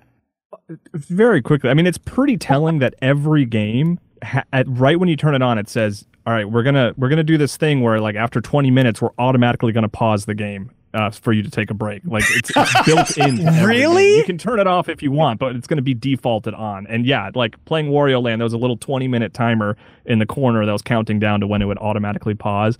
And I never saw that pause screen because I always had to take a break before Woof. uh, before. It was done. wow. Yeah. That but is yeah, no, like I play I play more VR than most people, I think. Uh, maybe not Leo Vader, who's like Mr. VR, but like I playing Virtual Boy honestly like I didn't get quite as nauseated as Joe describes, but like it I was getting like I was sweating pretty quickly, just like feeling and like Just into the because it's headset? like Sweat's pouring Yeah, to your because eyes. it's like it's hard to see. the red yeah because and the red lines like it's way more affecting like after the fact too compared to like vr like when you step away like your eyes just feel weird because you've just been staring at like a grid of red lines It's- oh it's- my it's god. weird Yeah, but how's that I game wonder if though? thing it didn't take off. yeah. yeah right What went wrong? but like with with all that being said like wario land was cool like Oh, it, good. there like there are it's I wish it had been ported to 3DS. It's really a shame that they didn't just bring the whole library over to, th- It's to real 3DS to crazy. play it that way because it's like because the game's like the first thing you see are these like boulders like swinging in your face and it's cool, you know. And a lot of the game uh, deals with you jumping back and forth between planes like Rayman Legends style, you know. Okay, yeah. But it's like a much more core part of the game. And like even the way Wario looks is kind of cool because like his hands are stereoscopic, like sta- like you know being in front of him, but his like his body is like a layer back, so like his his animations look cool. Like it was, it was a cool experience, but it was like it was like a genuinely painful one to get through. Like it was not comfortable to play. Yeah, God, that's brutal. But it is so weird that Nintendo has just disregarded this. I mean, the most they've done is what Luigi's Mansion Three had that reference to the Virtual Boy or something, the Virtual Boo. Well, Yeah. what was the DS They made Tom- Tomodachi Life? yeah, Labo basically. Tomodachi Life. Yeah, does that Well, have to- Virtual Boy in it? Yeah, that was when they. I feel like Nintendo kind of decided that they could laugh at the Virtual Boy because they would I mean- feature it in trailers, and there was like these like weird things where like you could make all your Mii's dance around the Virtual Boy and worship it. And I think Reggie Fils-Aimé made some jokes about it at that point. Like there was a line that they crossed where they were like, okay, we. We, we are we can make fun of this thing now. you Yeah, know? and okay. I think it was Tomodachi Life on the 3DS is when that happened. Weird. They put one in Animal Crossing too, right? I don't think Uh, maybe the older ones? maybe. Not New Yeah, Horizons. I don't know. Oh, Could okay. Be. Remember? I'm, uh, I, I've just got my wires crossed. I've played a lot of New Horizons, and I don't. I thought I remembered it. It could but- be. It could be in there. Yeah. Joe or uh, Kyle, do you remember when Game Freak told us that they were making a a Virtual Boy game at some point? Or wait, maybe that wasn't. Sorry, you weren't. You weren't on that trip. Sorry, that was the second Game Freak trip. But yeah, they said that they were working on a new IP for Virtual Boy. But then it turns out that the system wasn't being supported, and they moved on quickly. Uh, but I would love to see yeah, what that is. it is wild to look at the history of that thing and how quickly it, it sort of fell apart. Like it's it's Yeah. weird. And, I don't know if you know offhand, but how big is that library? ooh, Like I I, think I it's wonder, can you nine collect all of them? it's, It is, yeah. Like I, it is. I mean, there some of the games are very expensive, and I think like Waterworld like got really limited release or something. They made a that. Waterworld game But, for like- Virtual Boy. Oh, I yeah, wanna it's like see you're on a ship. I looked up some gameplay of it. You're like on a ship on a 3D. It's like a you know on a 3D ocean kind of thing. Yeah, Um, but I, yeah, Janet, I think it's like it's less than it's like 15 games. it's or 22. So it is like bad. yeah. Oh, is it? Okay, so it's more yeah. than I thought. But it is it oh, is like one that like if you were like a hardcore collector of like weird novelties, like you could get the whole Virtual Boy collection, you know, without having to keep a crazy Excel document. Yeah. you know? But a lot of them are pretty expensive, like that Waterworld one. Like a lot of them. How much are. is Yeah. what's the ceiling here? Like three hundred dollars or don't like know. three It's a thousand good que- dollars? I think you're maybe getting into the four digits, maybe. Really? Oh my god, really? Yeah. God. Ugh. I could be wrong about that. I cuz like I wanted I really wanted Jack Bros um but that like the English I couldn't even find a decent like English one on eBay like without the box being all tore up and stuff Weird. like excuse me. Well, I feel like if stuff you limit that. to the North American collection, that might be because Yeah, maybe. imported Virtual Boy games. So here, just I pulled up something real quick. Uh, this is Google. So this is the English version of Jack Bros, which has like very different cover art. Just the cartridge. The sticker is torn to hell. A thousand dollars. That's wild. oh my that's like up there. I feel like owning that as like a casual collector, because obviously there are people that like that's their life is collecting. But as a casual collector, that's like the gaming equivalent of like remember back when apps first came out and they had like the one thousand dollar app that did nothing. It just showed you were Oh, rich. it's It's, like, like that vibe. that is equivalent. Yeah, even owning Waterworld, yeah, similar thing. Uh, there was a time in my life. I'm not proud of it, but like you know, my first console was the PlayStation. So my gaming history before that is sketchy at best. There was absolutely a time in my life where I had played more Virtual Boy than Super Nintendo games. Because like my friend What were you had a playing? vir- my friend had a Virtual Boy. Like he went right from NES to Virtual Boy. So I played like a fair He amount of Virtual, Virtual Boy. Boy. as like he was the Virtual Boy. And then someday later on, I guess I played Super Nintendo for a little bit. Obviously, I went back and caught up on all the classics and stuff like that. But for me, Virtual Boy is like, well, this thing's the coolest. My friend has it, and I don't. What did Therefore, you, it's what the did best. you play? Did you did you beat Wario Land? Did you see the weirdly creepy end boss? It's, like, No, weirdly scary. I think it must have just been tennis. Is it a Mario tennis game? That's for is that Yeah, was that like a pack? There is a tennis, yeah. Yeah, I think it was Yeah. probably just that. Um, and we probably didn't play it that much, but technically played it more than Super Nintendo at a certain point. Anyways, that's Virtual Boy, everybody. Don't check it out. Run far away. Um, hey, Kyle, do you know how this whole thing operates? Is it Patreon? That's right. It's Patreon, everybody. If you enjoy this podcast, you can support it or join it over at patreon.com slash MinnMax with two N's. Joe Juba, there are two N's in MinnMax.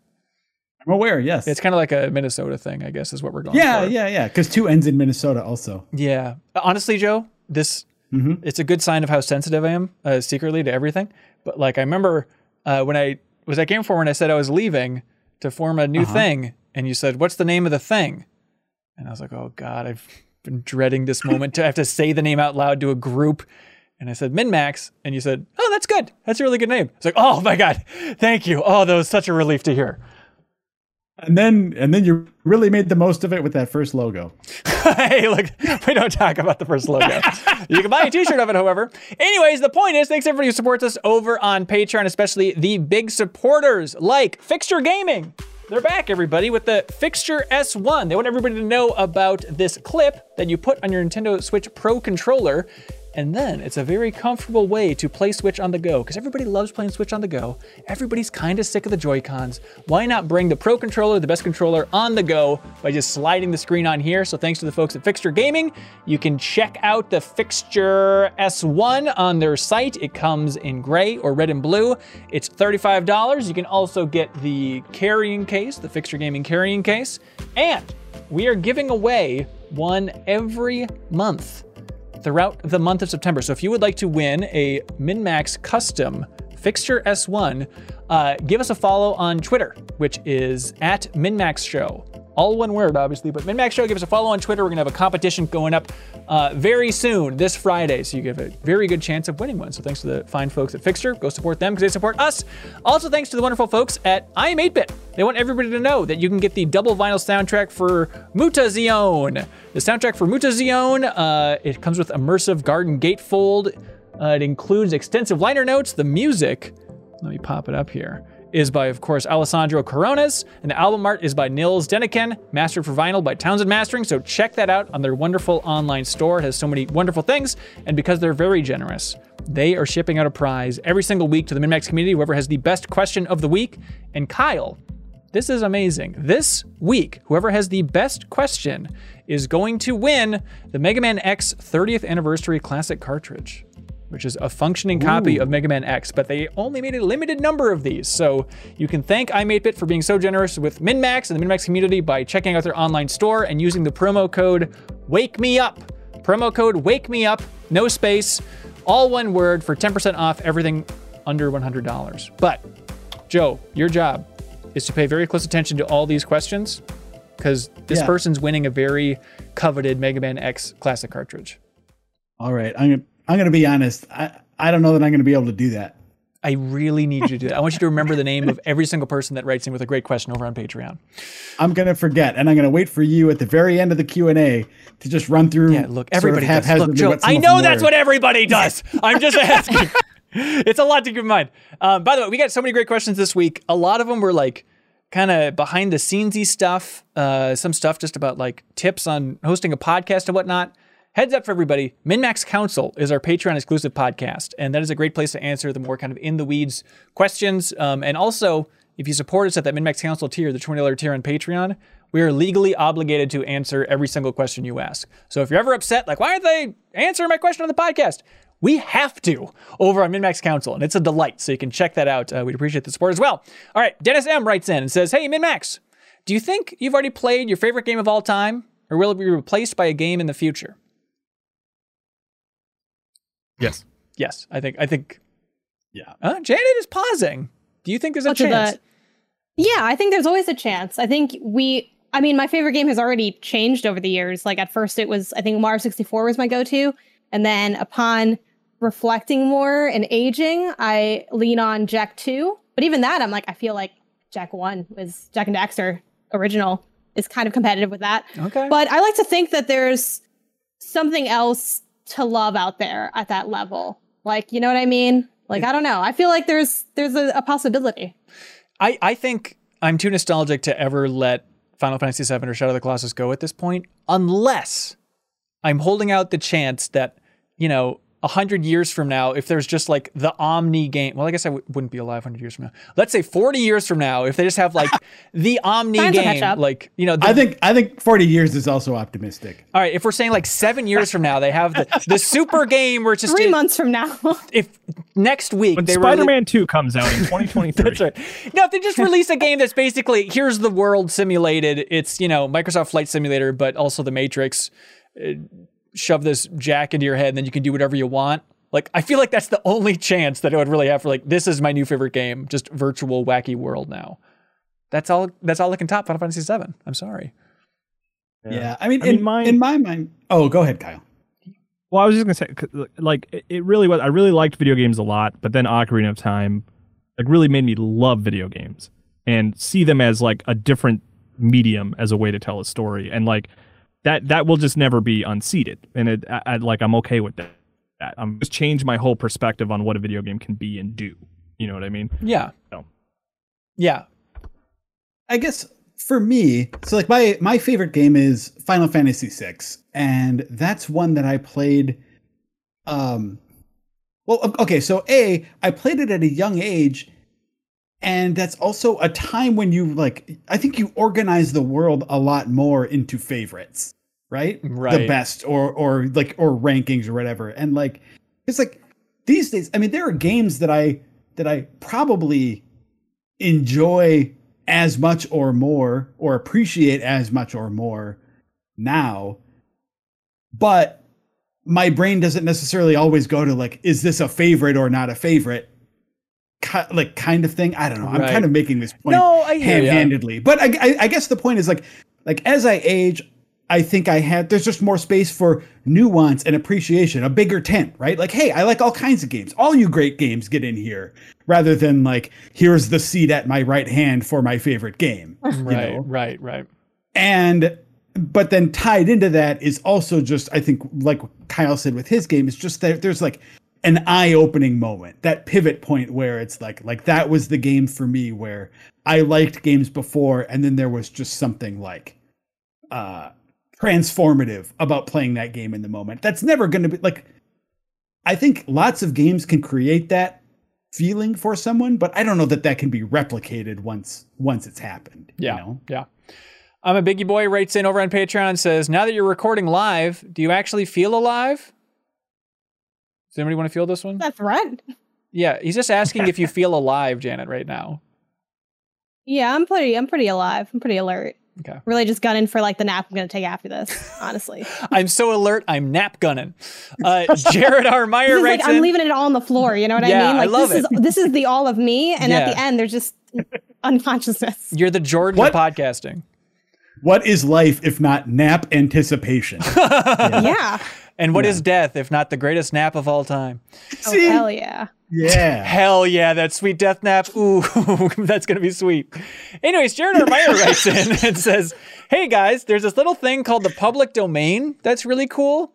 It has IP such as Peter Pan, Treasure Island, Dracula, the works of Shakespeare, The Great Gatsby, and is even about to add Winnie the Pooh. Is that right? God, that's cool. Uh, my question is, Well, Disney will step in. They they every time Oh, Mickey yeah. gets close to being public domain, like You're right, literally, they keep like, Disney in. will. Right, and so they, they can't lose Winnie either. Um, but my question is, why aren't indie developers utilizing this? These are fantastic, memorable properties that are playgrounds for everyone. Give me the Jane Austen dating sims. Give me the open world Treasure Island game. Give me Romeo and Juliet in a survival horror zombie game. Am I nuts? Books dip, in- dip into this well all the time, so why don't more video games? I love this question, Jared. I think you're absolutely right. It's not really done. And I think the biggest thing you see is like integrations. like Project Steam having like Lincoln and stuff in there or whatever. Yeah, kind of. Or like I, the first when I saw this question, the first thing I thought of was the game Dear Reader on Apple Arcade, which is one of my favorite Yeah. Apple Arcade games, where it's literally game. So it's basically just gamifying like different texts, like poems and novels and things, and like there's different word games you play, and it's all with that, and you can even read all those books through that game. That is like just right, straight yeah. up, like for like a non-play mode. Um, I'm also thinking of like. The Longing, which is that one weird indie Yep. game we saw on the Switch show, one of the indie showcases where it's like in real time, sort of, but you can speed up time. That has uh like some not full novels in it. I think about Animal Crossing having real paintings in it. Like I feel like we see integrations and pulling from that, but I do think as much as it sounds cool to have like a zombie Romeo and Juliet, I feel like people more so enjoy building on like the thematics that are laid from those materials rather than trying to like replicate and remix those materials. But it feels like you remember years ago when they released like Chess 2 on Steam and everybody at least in my circle at least talked about it because like that's such a bold move. And this is one of those amazing like epiphanies of like, of course, there's no copyright on chess. Just release a game on Steam called Chess 2. It's hilarious and you'll get a little more attention. Like I'm amazed that, you know, there hasn't been some weird asymmetric multiplayer game that they just called Romeo and Juliet. I just feel like people aren't just tapping into that for the obvious easy headline, right? Um, like there was a there's a DS game. I don't know if you remember this one, Joe. Surprisingly cool RPG on the DS that was just Wizard of Oz, and it wasn't like tied into the movie. It was just like working off of the original book, I'd imagine again. But it's like, ah, that's cool. I, Yeah, I picked up and played I it because of I that. reviewed that. okay, it's a I solid. have reviewed that, or if, or if I didn't review it, it was so bad that I elected not to review It's it. It's a solid Joe Juba Uh, seven two five. I'm feeling confident about that.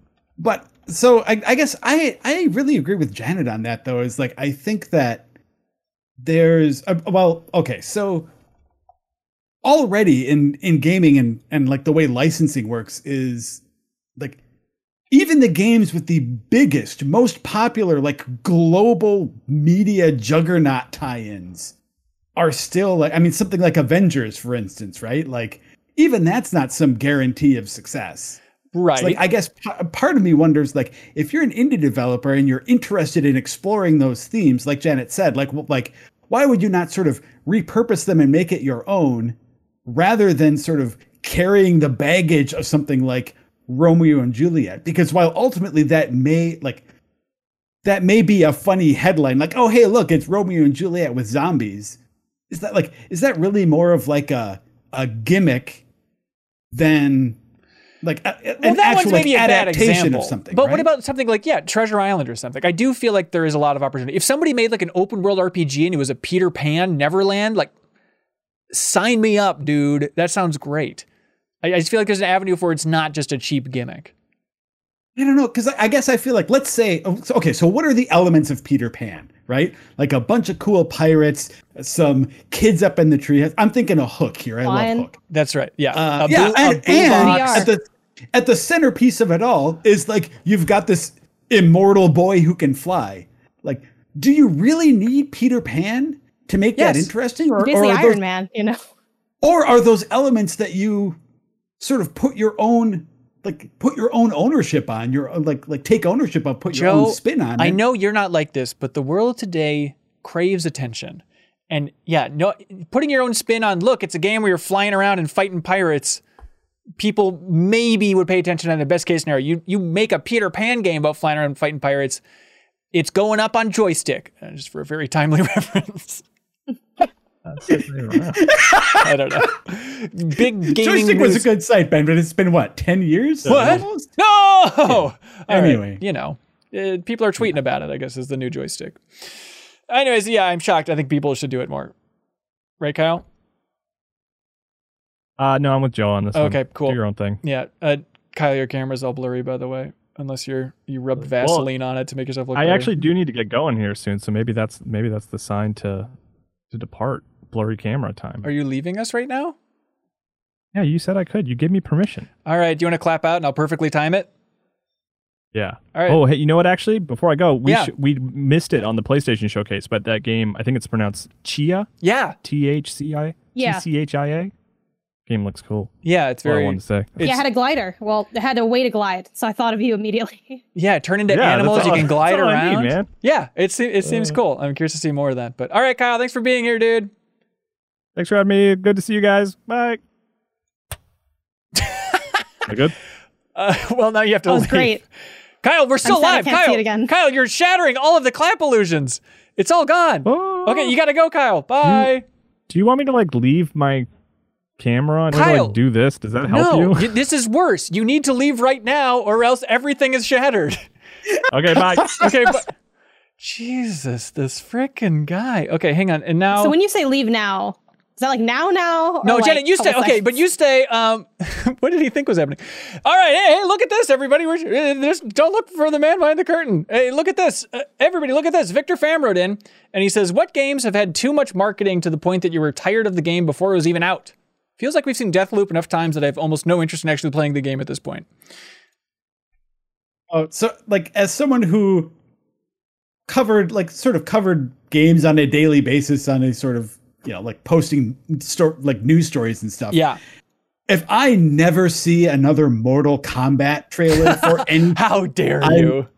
I would. I it's just it just felt like every day it was some new character reveal or some new fatality reveal or some new move that some character. It's just like. How every day there's a new Mortal Kombat video leading up to one of those. Yeah, and I- it's not like I don't even remember which one it was. It's every Mortal Kombat game that I can remember for the last. I mean, the last what three entries? I Yeah, it really it never ends. Yeah, Deathloop was is totally in this camp. I totally get it. I'm excited about that game. I feel like I and a lot of people were sold on it a long time ago with the pitch and style, and now it's just here's a new song from the 60s or 70s and a new look at this island. Like, yeah, just let us play it already, please.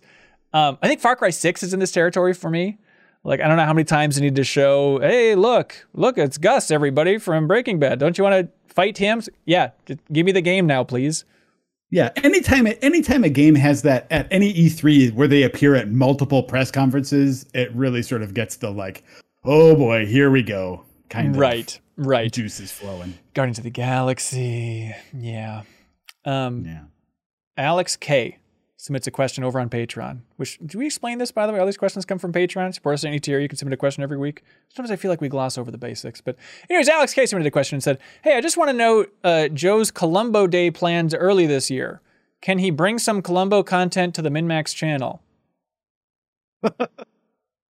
Well, so with the pandemic and the Delta variant and the you know waves being what they are, I've actually I've elected to not host the party again this year. Oh, I'm sorry. Uh, which uh, last year it, I also didn't host a party, and what I did is I sort of sent out little boxes with custom custom printed USBs with Columbo episodes loaded on them, so Oh my people could watch could watch them on their own, uh, which ended up being uh, kind of expensive. Which I was fine doing, but I no longer have a full time job, so I'm not. going, I don't think I'm going to do that same thing this year. But I have. I'm going to find some sort of solution to deliver Columbo to my, you know, to my guest list and uh, figure that out. Weren't So- you and Ross, the Star Wars guy, fund himself, Oh. talking about wanting to do some nonsense? Yeah. So then, and then as for bringing Columbo content to MinnMax, yeah. So uh, Ross and I were talking because he's a big fan of Murder She Wrote, Right. and I'm a big fan of Columbo. These are a couple cool So- guys, Janet. Just in case you're wondering if you're looking for like a label, the label is cool guys. Thank you. very, very young and hip dudes. uh, watching 70s mystery. Like, what's going? No, he meant floppies. don't get, don't get it. Uh anyway so yeah he and i ross and i were talking about maybe coming up with some sort of like new show plus or something or like Oh, a, right. a, a or or if not that maybe just some like you know one-off podcast episode or something that we can sort of figure something out there but yeah Okay, it's still still in flux Okay, we'll see. Let it, hey, let us know in the comments. Don't seriously. I'm scared of you might break YouTube. So just one comment at a time, everybody. Take it easy. But if you have ideas for what type of Columbo and Murder serial content you want from MinnMax, just let us know in the comments, everybody. Uh, let's see. Rick says, "Hey y'all, what are your top five games on your Switch when you sort by total playtime? Any surprises in there?" Uh, Janet, help me out. Uh, I was digging around. Is there a way to sort by total playtime? It just shows like the 20 most recent or something, right? You can sort by total playtime. Uh, you go to like the all the games, like all software, and then you click R, and then you click by total playtime. I will say, Oh. I think there's a flaw in the system because I know at one point, and I have a different Switch than my original Switch that I bought on day one. Yeah. And like it tells me that like I played almost no Splatoon, and I I've put in hundreds of hours. So it's an imperfect system for sure. Huh. It's a definitely an imperfect. I actually don't don't know what these hours are from when I hit the sort because I know it's not accurate. So I'll probably have to just guess what mine are from this question, just because I don't know why the hours are. This does not i want to seem know like what are the total playtime. inaccurate hours Yeah, what are they telling like what you? what, what does Oh it tell you they are It tells me, I think at one point it said Splatoon 2, you've played this for a little while. And I'm like, absolutely not. I've played this my entire life. That's insulting. But like, what But- what are the, what does the Switch think your top five are? Oh, well, right now when I do sort by total playtime, it says Animal Crossing, Ring Fit. Those two might be true. Okay. Uh, Shikaku Shapes, that's not true. It's a puzzle game and it was hard. It took me a while. That's not true. Mario Kart Live Home Circuit. Look, I did spend a lot of time because I did the review. So I don't know, maybe something. Then like Eagle Island, I, I played that game decently, but not. I didn't even beat it. Splatoon two. So that I feel like there's a lot of inaccuracies there. But. If I'm trying to remember my total play time, because when you click on your profile, it tells you the actual hours. It's a mess. Um, probably Animal Crossing, Ring Fit, Splatoon 2, um, maybe something like maybe Mario Maker 2. I feel like I went pretty hard on Mario Maker 2 Okay. when it first came out. I trust this system. I think you put more time into Eagle Rock Mountain or whatever the name of that game was. Eagle Island. Okay. And it's good. It's a good game. All right. Uh, so mine, um, sorting by total playtime. Number one, Animal Crossing. Number two, Breath of the Wild. Number three, Smash Brothers. That's my other which, one. Yeah, Smash is like 45 hours apparently. Uh, then Puyo Puyo Tetris. I've put a lot of time to Puyo Puyo Tetris. Uh, excellent, excellent local competitive Tetris. Um, and then Pokemon Shield after that. So Yeah. I probably have, uh, from yours, I actually think Breath of the Wild and Pokemon are probably in there above like maybe Mario Maker 2. So it's probably like Mario Make Ring Fit, Animal Crossing, Pokemon, Breath of the Wild, and then maybe like Splatoon 2 are probably Yeah. my highest ones, all in the 50 or higher, hundreds for most of those. sure. Joe, you got them? Top five? Yeah. Yep. I look mine up. My number one is Stardew Valley. Ooh, Number two is Dragon's Dogma on Switch. perfect. Uh, three is Xenoblade Chronicles 2. oh, yeah. Four is Animal Crossing New Horizons. And five is Octopath Traveler. Love it. There you go. There you go, Alex. I mean, sorry, Rick. Um, okay, look, this next question starts weird, but stick with me. stick with me. Chandler Miller writes into Patreon and says, Hello, Joe and MinnMax people. How often do you think about video game characters naked? How often do you contemplate the fact that if you removed a character's clothing, there would be no skin underneath? All you would be left with is a void. Am I weird for thinking about how the clothes are actually part of the character's being whenever video games clothes whenever video game clothes catch my attention that whenever you change shirts in a game you're actually swapping out entire torsos? Yeah that's weird that you're so focused on it chandler but i do think it's a fun idea to think about that it is just a torso changing and not actually clothes. They're not replicating fabric in any of these games. Maybe some I mean, it could that that flannel shirt could just as well be like a big hairy chest that someone is just taking off to reveal a less hairy chest. Yeah it's when are these cowards finally going to put that in a game Uh, No, it's, Wolverine, probably. that's true actually yeah. A big reveal. big scene he shaves off his skin the big reveal. He is really scrawny and hairless. He's in one of those hilarious muscle suits all the time. Uh, this it, it's it's an interesting idea because like there's there's sort of a related topic that I remember thinking about when I was reviewing uh, when I was reviewing Heavy Rain, and there was a nude scene in that where like the character what was her name? The reporter. I think it was Madison. Rain. There yeah i think it was matt anyway so First where the report the report ah mrs rain nice to see you.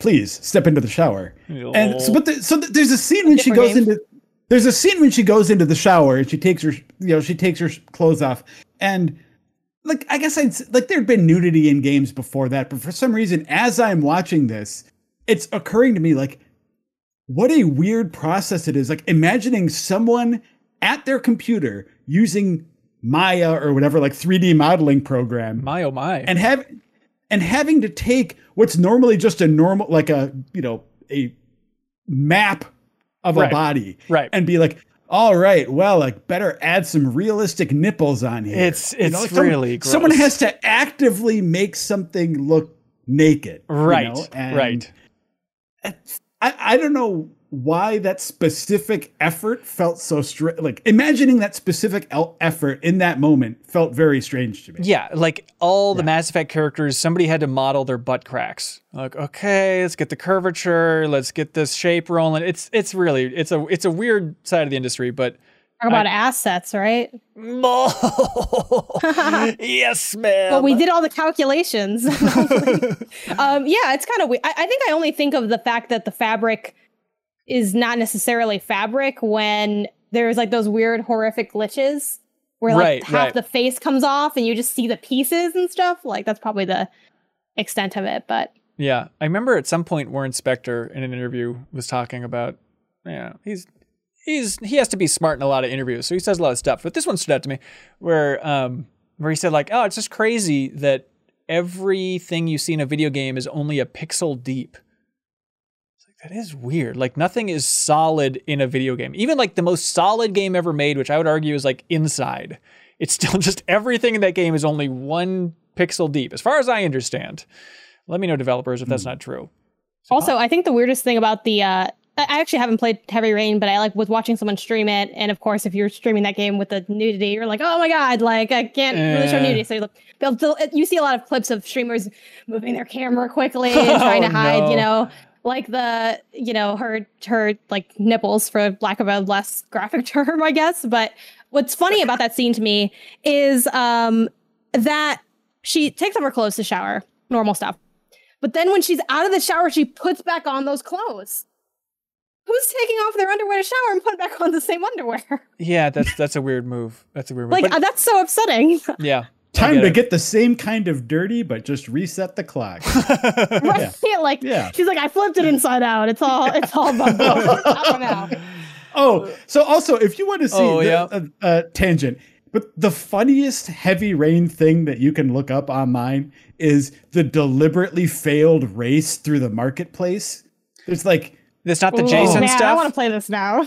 it's it's been it's been several years since I've seen this video, but there's there's someone who's recording. It's like you basically have to do a bunch of quick time like button presses to uh like jump over chickens and slide across counters as right. you're like chasing after this. Anyway, there's the person's playing is like deliberately failing them.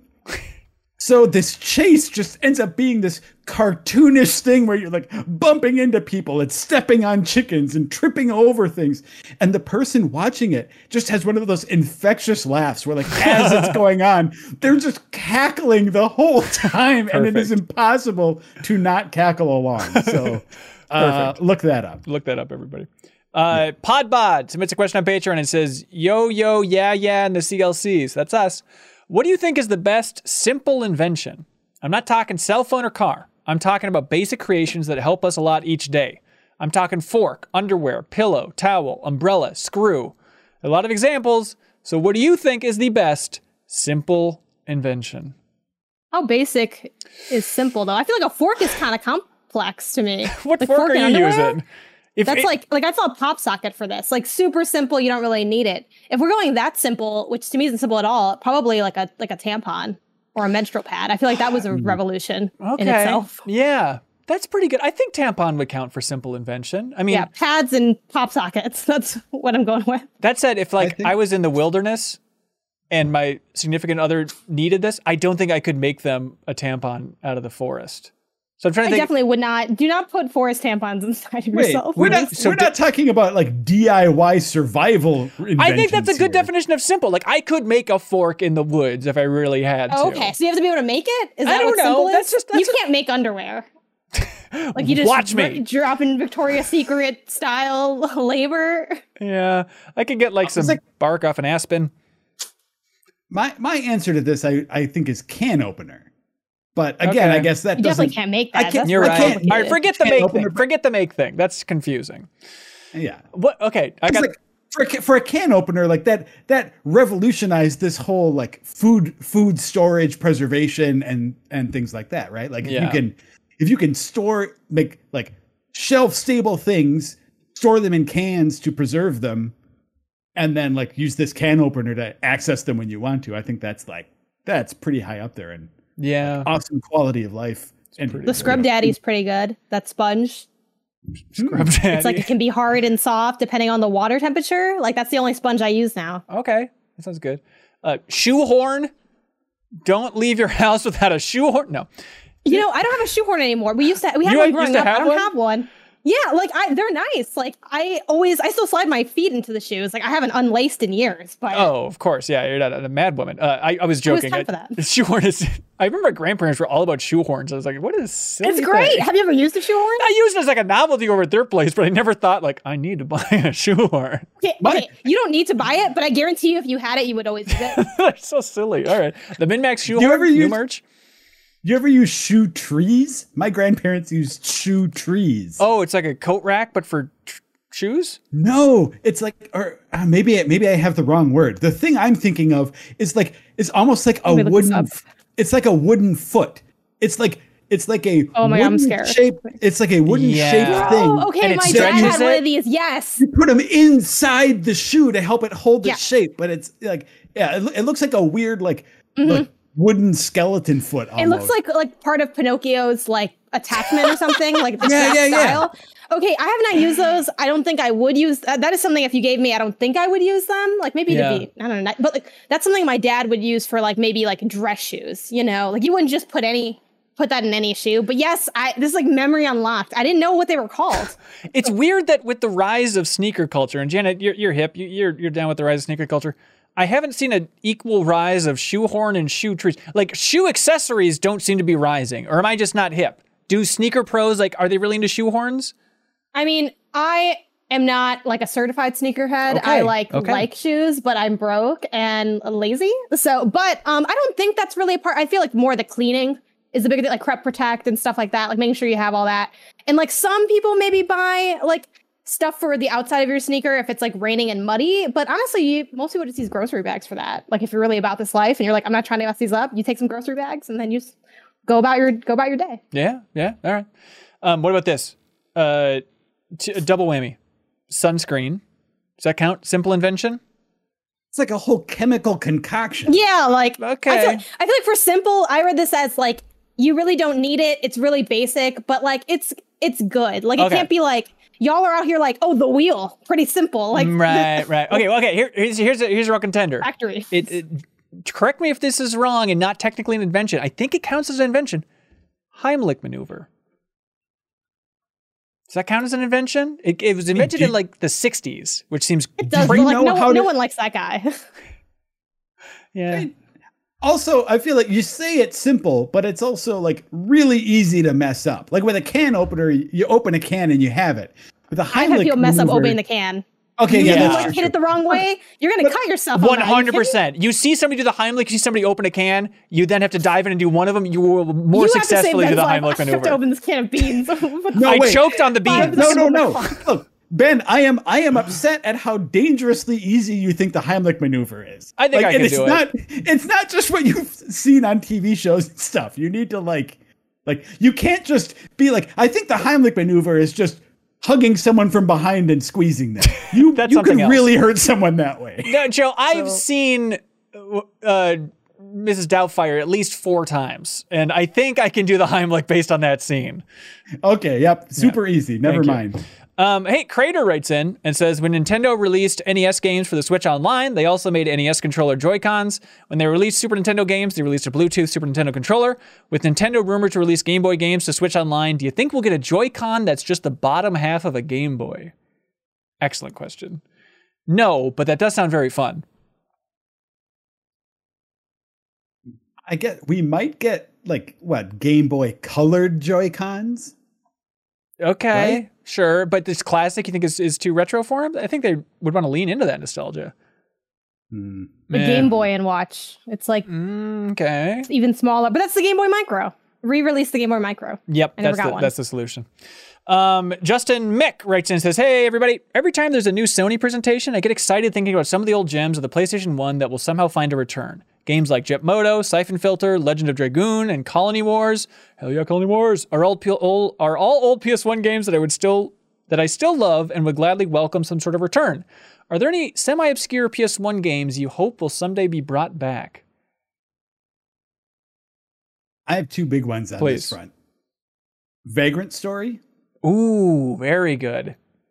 and I mean, and that, and uh, Valkyrie Profile. Though Valkyrie Profile did get some follow ups, but um, it Vagrant- is definitely like out of the common consciousness now, right? And I, Yeah. I love that game. Vagrant Story is a game that my friend had, and I loved RPGs, especially in that era. And I remember looking at it and just thinking, I am not smart enough for this game. And then, like last year or something, somebody was just posting like gameplay clips of Vagrant Story, and it was visually, I think, the coolest thing I've ever seen on the PS1. It just looks ridiculously cool. Vagrant Story is just an amazing game. Back when um back when they announced when they sort of had the the fake out PS stores closing down earlier this year. right. I went I went and did a, a on a purchasing spree and I'm pretty sure that Vagrant Story is one of those that I was like, "Oh, I don't own a physical copy of this. I need to buy the digital version of Vagrant Story so I can, you know, go back to that again someday, which I might never do, but Yeah, I I would like to be able to do. I get it. Is is it set in Ivalice? Technically, or is it just the creator? I think it is. Okay.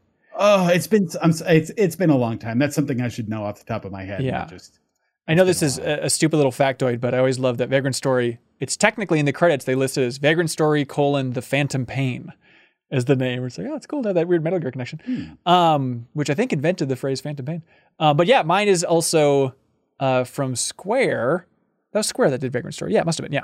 Um, But uh, and Valkyrie profile. Well, no, Valkyrie profile was Enix right before, it they fused. Square Yeah. Um, but mine, uh, Joe, I, I don't think I've ever talked to you about this game, which is rare because I think we've talked about every game under the sun. But Threads of Fate was an action RPG on the PlayStation 1 that I really enjoyed. I don't know how well it's aged, but that seems like nobody has talked about that game since the month after it released. But that was cool, man. I don't know Threads of Fate. What? Really?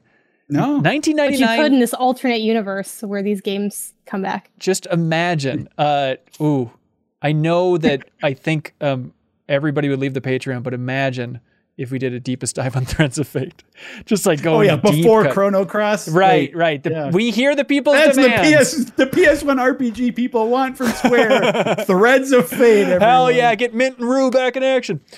um, anyways, let's see. Uh, Jason Wojnar writes in and says, Hello, everybody. Game Informer, who's that? Has a new segment called Heat Map on their podcast where they ask listeners to send in an audio recording of a hot take they believed in. I submitted that Uncharted 4 is the weakest game in the Uncharted series, and everybody in the show basically tore me a new one. And Jason, first of all, you are wildly incorrect uh, on that theory. Um, but I listened to that episode and it did make me laugh. They're like, "Oh, that seems like a fun segment for a show." And then everybody who submitted a message, they were just annihilated for five minutes after everyone being like, "That is the dumbest thing I've ever Welcome heard." to the life." industry. yeah, I guess that's basically it, right?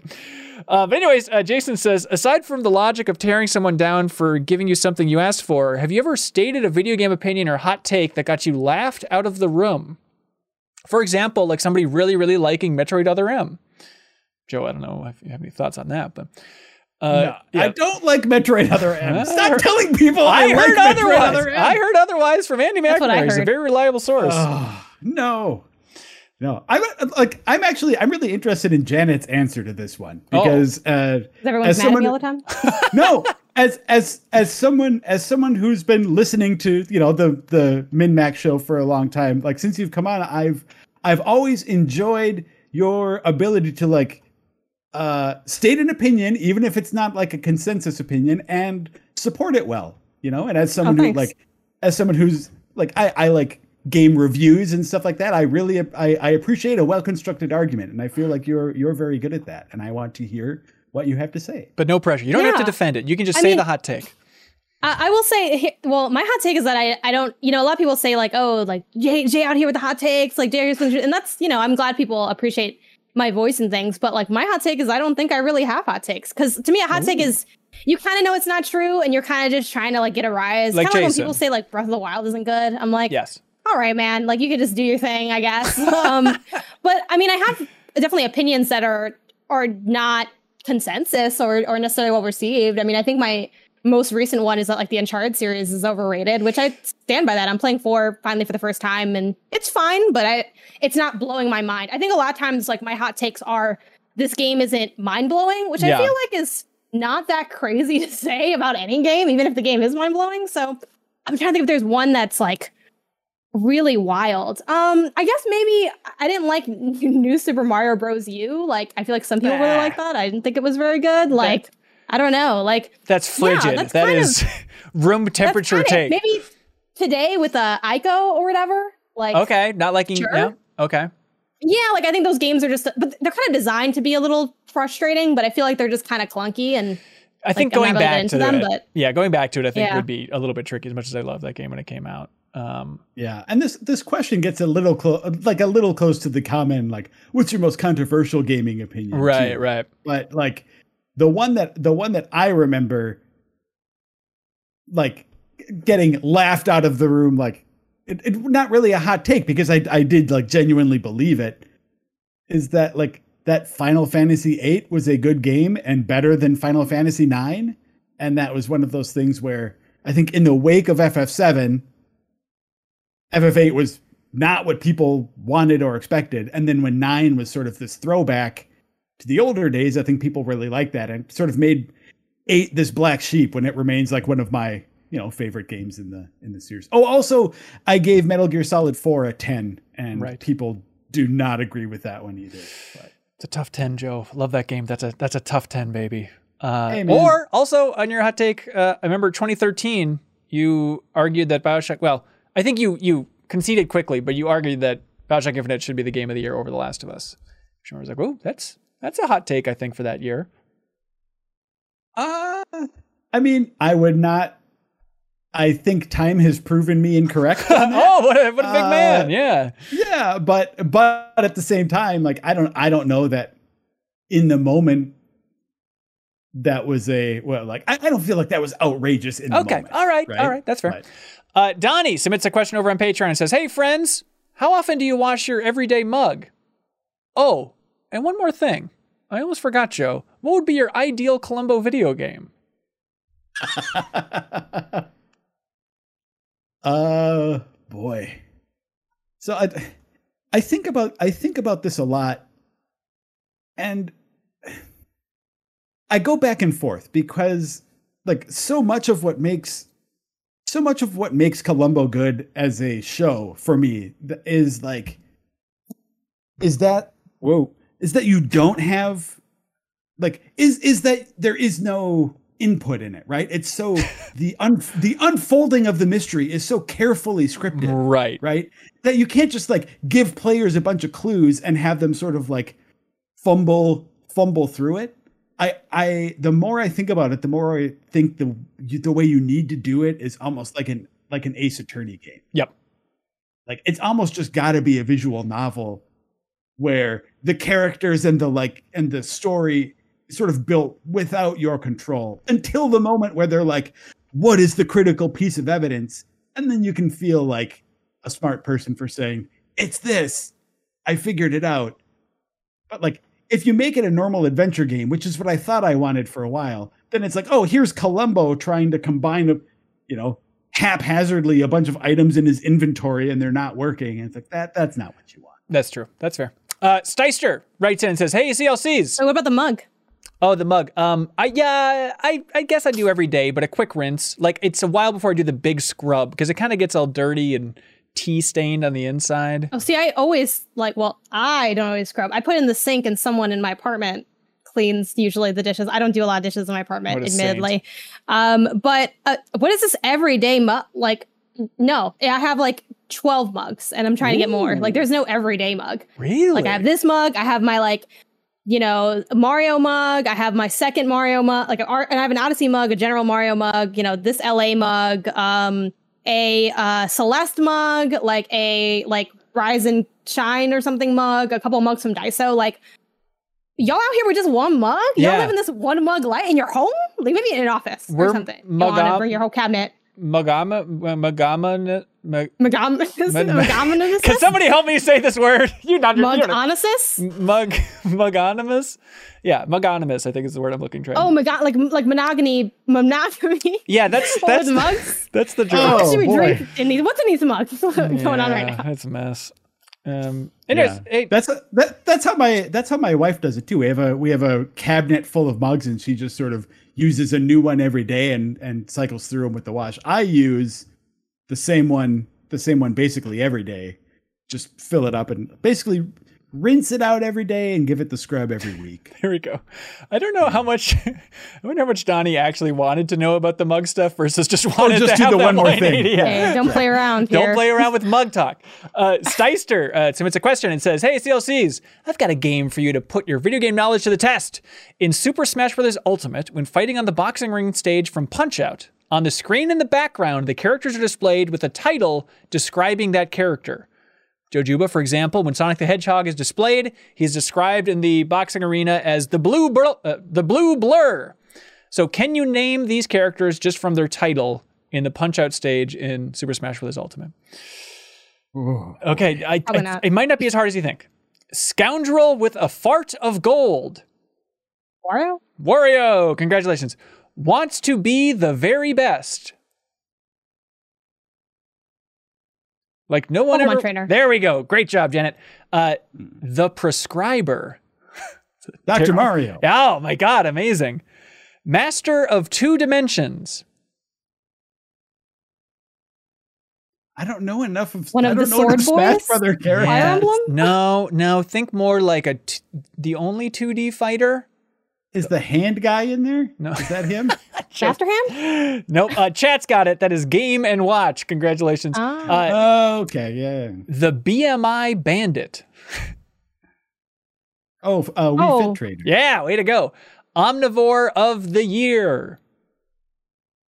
Kirby. You would think so, but no. The No, oth- that's correct. Well, meat and leaves. Omnivore.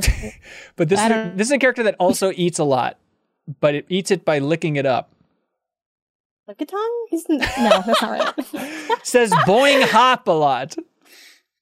Janet, you streamed his game, this noble characters game, earlier this year because it's the first game you ever played. Yoshi? Yoshi, there we go. Yoshi Uh, himself? Ooh, this one's tricky. Joe, but it's up your alley. The Warrior Within.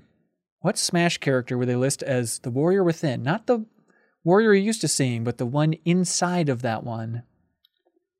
The star of one of your favorite games of all time on the Wii. What? It, the, she's in the Oh, game. is this Samus? there we go. Zero Suit Samus. Zero Suit Samus. Oh. yeah. Uh, all right, last one is Bloom of Your Doom. Is it uh, P- Piranha Plant? There we go. Way to go, Janet. Killing it. Very impressive. I wouldn't have gotten that one. All this useless Nintendo knowledge finally going to work. You got it. Um, all right, Joe. Unprompted. What's the question of the week? Who wins the Mega Man X cartridge? So I knew what, what it was, and I went to write it down, and then I got distracted and I never wrote it down. Okay, so I am actually going to need a run through. Okay, great. If you could just show us the piece of paper that has one line on it, we would appreciate it. Um, let's see. I like I like hot takes. I like simple inventions. I like naked characters. oh, that's the one. That I, Simple I like the simple Inventions? invention one. Yeah. Yeah. Janet, you like it too? Same. Yeah. All right. Because we didn't know how to answer it. There we go. Congratulations, Podbod. You just won question of the week from iam8bit.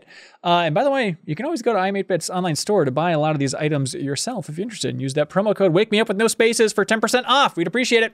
Now it's time for something we like to call Get a Load of This.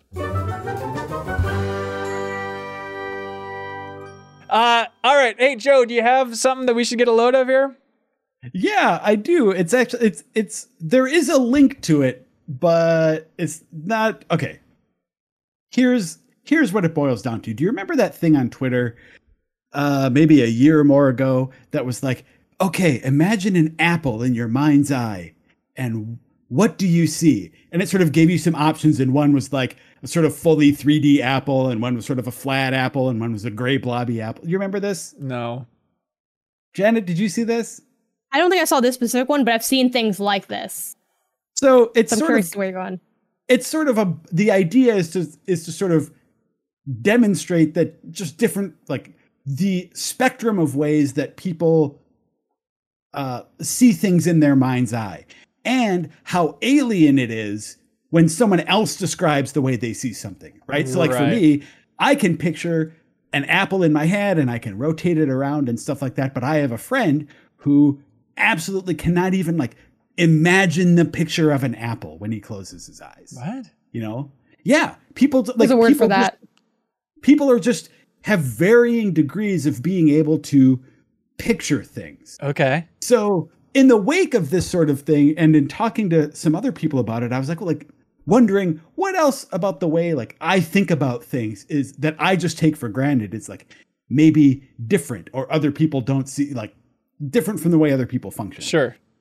And one of the things that I found is that when you talk to me about like numbers or dates, that I that there's just sort of like an involuntary like number line that I see in my head. So it's like if I, if I tell you to like What? count to 20 on a number line, you can consciously do that, right? Like you like okay, Visualize a number line. you yeah. can yeah you can like deliberately visualize a number line but what i'm saying is that like there's just this sort of like spatial arrangement in my head that i don't eat that doesn't even like consciously happen It just- Weird. it's just it's just there i just see it and i was So we're getting a load I of was- your mind. Well so i was looking this up to see what to see like why th- what this is. And it's part of a phenomenon called uh, st- uh, synesthesia. So one of the one of the ways so i guess that's kind of i guess that'll be my like link is just like wikipedia slash synesthesia. Yeah. but it's just this fascinating thing about the way people's minds work and the way they can actually like uh, synesthesia is about like tying your perceptions together Right. so the thing about this that you maybe have heard about the most is like certain people when they think about a number might think about it as a certain color right, So it's Right. like, oh four four is blue and for that person like for almost their whole life like it doesn't change for that person four is just always blue Yes. when they imagine four i have a friend who like also has like emotions attached to numbers like the numbers 1 through 10 have like specific personalities in his mind when he thinks about them. Creepy. yeah it's just it's just nuts Okay. So Rage Um, must be really hard. so anyway so it's it, so the whole that just sent me down a rabbit hole the synesthesia wikipedia page Yeah. so uh that's that's a weird thing i've been thinking about get a load of that There we go. For the AFI fans out there, we learned about synesthesia a long time ago. Great song. Uh, hey, get a load of this. Uh, the Super Monkey Ball Twitter account won't stop.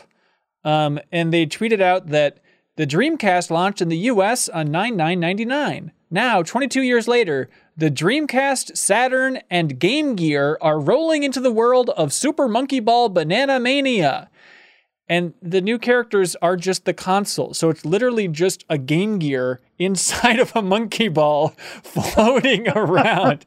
it is so stupid, but we are beyond the effort point for guest characters at this point because at this point it's just throw everything in there. If it's silly, it'll get headlines and it works. So I'm very excited to play as a Game Gear in Super Monkey Ball.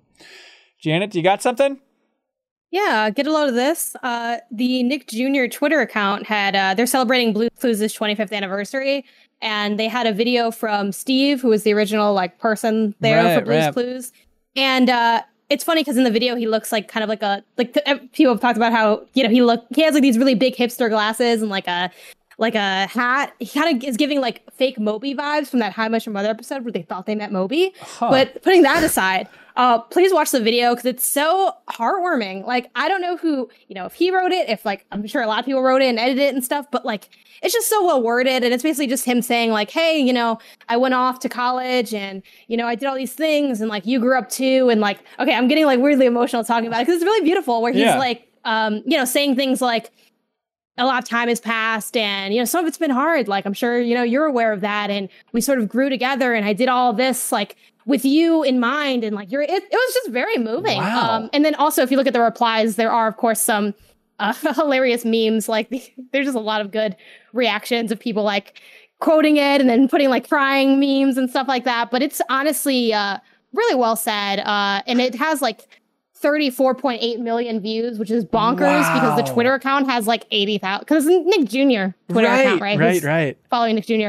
Uh, 34 million views. Like it's, if you haven't seen it yet, please go watch it. It's very moving. That's amazing. Just the power of one good speech. Yeah, way to go. well and i was curious so janet you were you a fan of blues clues like was that in your in your orbit when you were growing up I was indeed. I don't know how year wise, like try not to think too much about it because every now and then I consume media that's like older or younger, and then it seems like, oh, so you're 80 or 8 right now. And I'm like, neither is true. Uh-huh. But, you know, yeah, but I did grow up watching Blue's Clues. Um, yeah, so it was, I'm like, you're right, Steve. I do have student loans. it's really It's rough out here. like blues blues clues was was uh like i don't know that that was i was too old i was too old for that when when that sort of hit its stride yeah. and i i watched that also and i found it i found it very moving but to see the the response that it was getting from people who watched the Right, show I, right. it was there's an element of like i think you had to be there to to really get this but you can still get something out of it even if Yeah. you weren't a blues clues fan because like I like it, it is a very well well made and, and well written speech It's the That's video. awesome. It's the good video game remake of speeches posted on Twitter. It's like, oh, if you were there from the beginning, it hits really hard. But even if not, worth checking out. Yeah, there we go. There's a link for all this stuff uh, below. Uh, we also pulled one from the community. There's a Get a Load of This channel. It's the best source of news in the world, on the internet at least. In the MinnMax Discord, there's a whole channel dedicated to it. Uh, Mike Lynch posted just one of these fun things. And it's not trying to poke fun at at people from Scotland because there's a million things I couldn't do. But this this really made me laugh and it's just fun to listen to. But uh, there's a YouTube video called Some Scots Can't Say Purple Burglar Alarm. So here's a Scottish person trying to say purple burglar alarm. Um, there's some Scottish people that kind of say purple burglar alarm, purple burglar alarm, purple burglar alarm, purple burglar alarm, purple burglar alarm, burglar, burglar, purple burglar, bur- There it is, everybody! Purple burglar alarm. Congratulations, Mike Lynch. Thanks for sharing that. It got a ferocious headshake from Joe Juba. Uh, hey, thanks everybody for watching, listening to this episode of the MinnMax Show podcast. We appreciate it if you listen to this. You can always subscribe to the YouTube channel and watch the video version. If you watch this, you can always subscribe to the MinnMax Show podcast on your favorite podcast app. It's free and you can listen to it uh, at your earliest convenience. Um, let's see, plugs. We have a new episode of Better Quest up this week, uh, the show with Jeff Cork and myself, where we set personal goals. Uh, we gave each other mystery goals this month, so we didn't know what we are going to get from the other person. And Cork gave me a good but simple one, which is take one recommendation every week.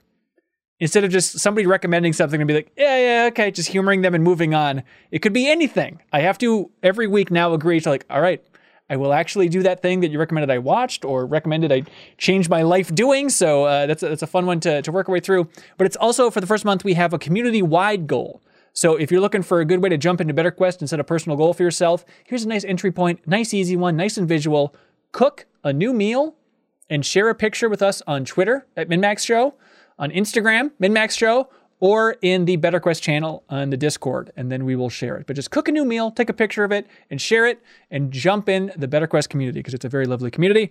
Also, uh, heads up. The new episode of Trivia Tower is happening Monday, September 13th at 8 p.m. Central. We're going to be joined by Christian Spicer from the DLC podcast, also the official Last of Us podcast, also a professional comedian. Um, going back to Weekend Confirmed, I've been a big fan of his for a while. So he is the co host for this episode of Trivia Tower. Joe, do you know how Trivia Tower works? i do Okay, great. So all you have to do, it's, Joe. it's it's let me tell you about it yeah, yeah, It's a- please. It's a, gaming trivia game where uh, you have a cool guest host who comes in, leverages their own special expertise to do several rounds, and at the end of it, there's some sort of prize like Astro headsets or something. That's right. Astro A40. Unless it's the grand round, which happened in Grand round. Janet, Grand no, round. We gotta get out of our system. That's right. But if you jump in at patreon.com slash MinnMax with two N's, even at that $2 tier, just one month for $2, you can jump in and compete in video game trivia. You support us on Patreon, you get access to the Discord link. Click on that link and you compete right there. You don't even need to download anything. This can be even in your browser for Discord. So let us know if you have any questions. But for $2, you help support independent games media. If you enjoy MinnMax, it's a great way to support us. And you can compete in video game trivia and win game codes for Aliens Fireteam Elite, It Takes Two, a bunch more options, and then, yeah, an Astro A40 headset and Janet. This is a big special episode because you're welcome to play solo, but for one month only, we're introducing duos because this is. Okay, you ready? two. Are you ready with the echo, Janet? Okay. This is Trivia Tower, the Buddy System Edition. Buddy system, system, Wow. system. it's like I'm in a cave. This is unbelievable. You know what? Just say it a couple more times. We're gonna get there. This was um I was not prepped for this pre-record. yeah, no, I get it. That's fine. That's fine. Um, We're working on and like 24 No, hours. Joe, ago. no. Wow. Literally, I like heard it, and it was like reading sheet music. I was like, oh, don't mess this up. I was like, it's too much to. But It's too much to do. the way this works is you can invite somebody new to the Patreon. They have to be new. If you invite somebody new, have that person send me a message on Patreon and say, hey, I'm the buddy of this person. You two are now locked in as a team. If one person wins, you both win. Even just like if you make it to the third floor, if one of you makes it to the third floor, you both get codes. So you have doubled your odds of winning Trivia Tower for this month only if you invite a new person into the Patreon and let us know if you have any questions. We're happy to explain. And let us know if you're confused. But we'd love to see you for Trivia Tower this Monday. All right, that's it for my plugs. Uh, Joe, what do you have to plug, man? Well, I don't know. I mean, these days I have been doing uh, a little bit of consulting. I Oh, guess. So, interesting. you know, if you are if you are listening to this and you are on the, you know, business slash development side of it, and you want someone to do some mock reviews for you or something, uh, reach out. There we go. That's what I can. That's what I can plug. Otherwise, I don't know. Be kind. Just be kind to people. There you go. That's beautiful, man. That's really beautiful. Well, hey, thank you so much, Joe, for being here. We appreciate it. Janet, thank you for being here, being a champion. wait, wait. wait. Yeah. Does Janet not get to plug anything? Oh no, oh no, we, we can't allow that. Janet, the floor and is yours. What would you like, Janet? If you could point people one direction. Yeah, uh, I would say uh, it's funny because you're like, you know, just be kind, and I'm like, like and subscribe to Pen to Pixels. That's my uh, outlet that I have. Uh, it's pentopixels.com. Has a Twitter handle, has a YouTube. Uh, I've been doing my reviews on there. I've reviewed quite a few games. I'm quite tired, but I I, I liked how all of them have come out. So uh, please check that out. If you like my takes here, I think you'll like them even more there. If you don't like my takes here, try me there. More formal context. Maybe that'll do it for you. So either way, that's where you're going. There we go. Awesome.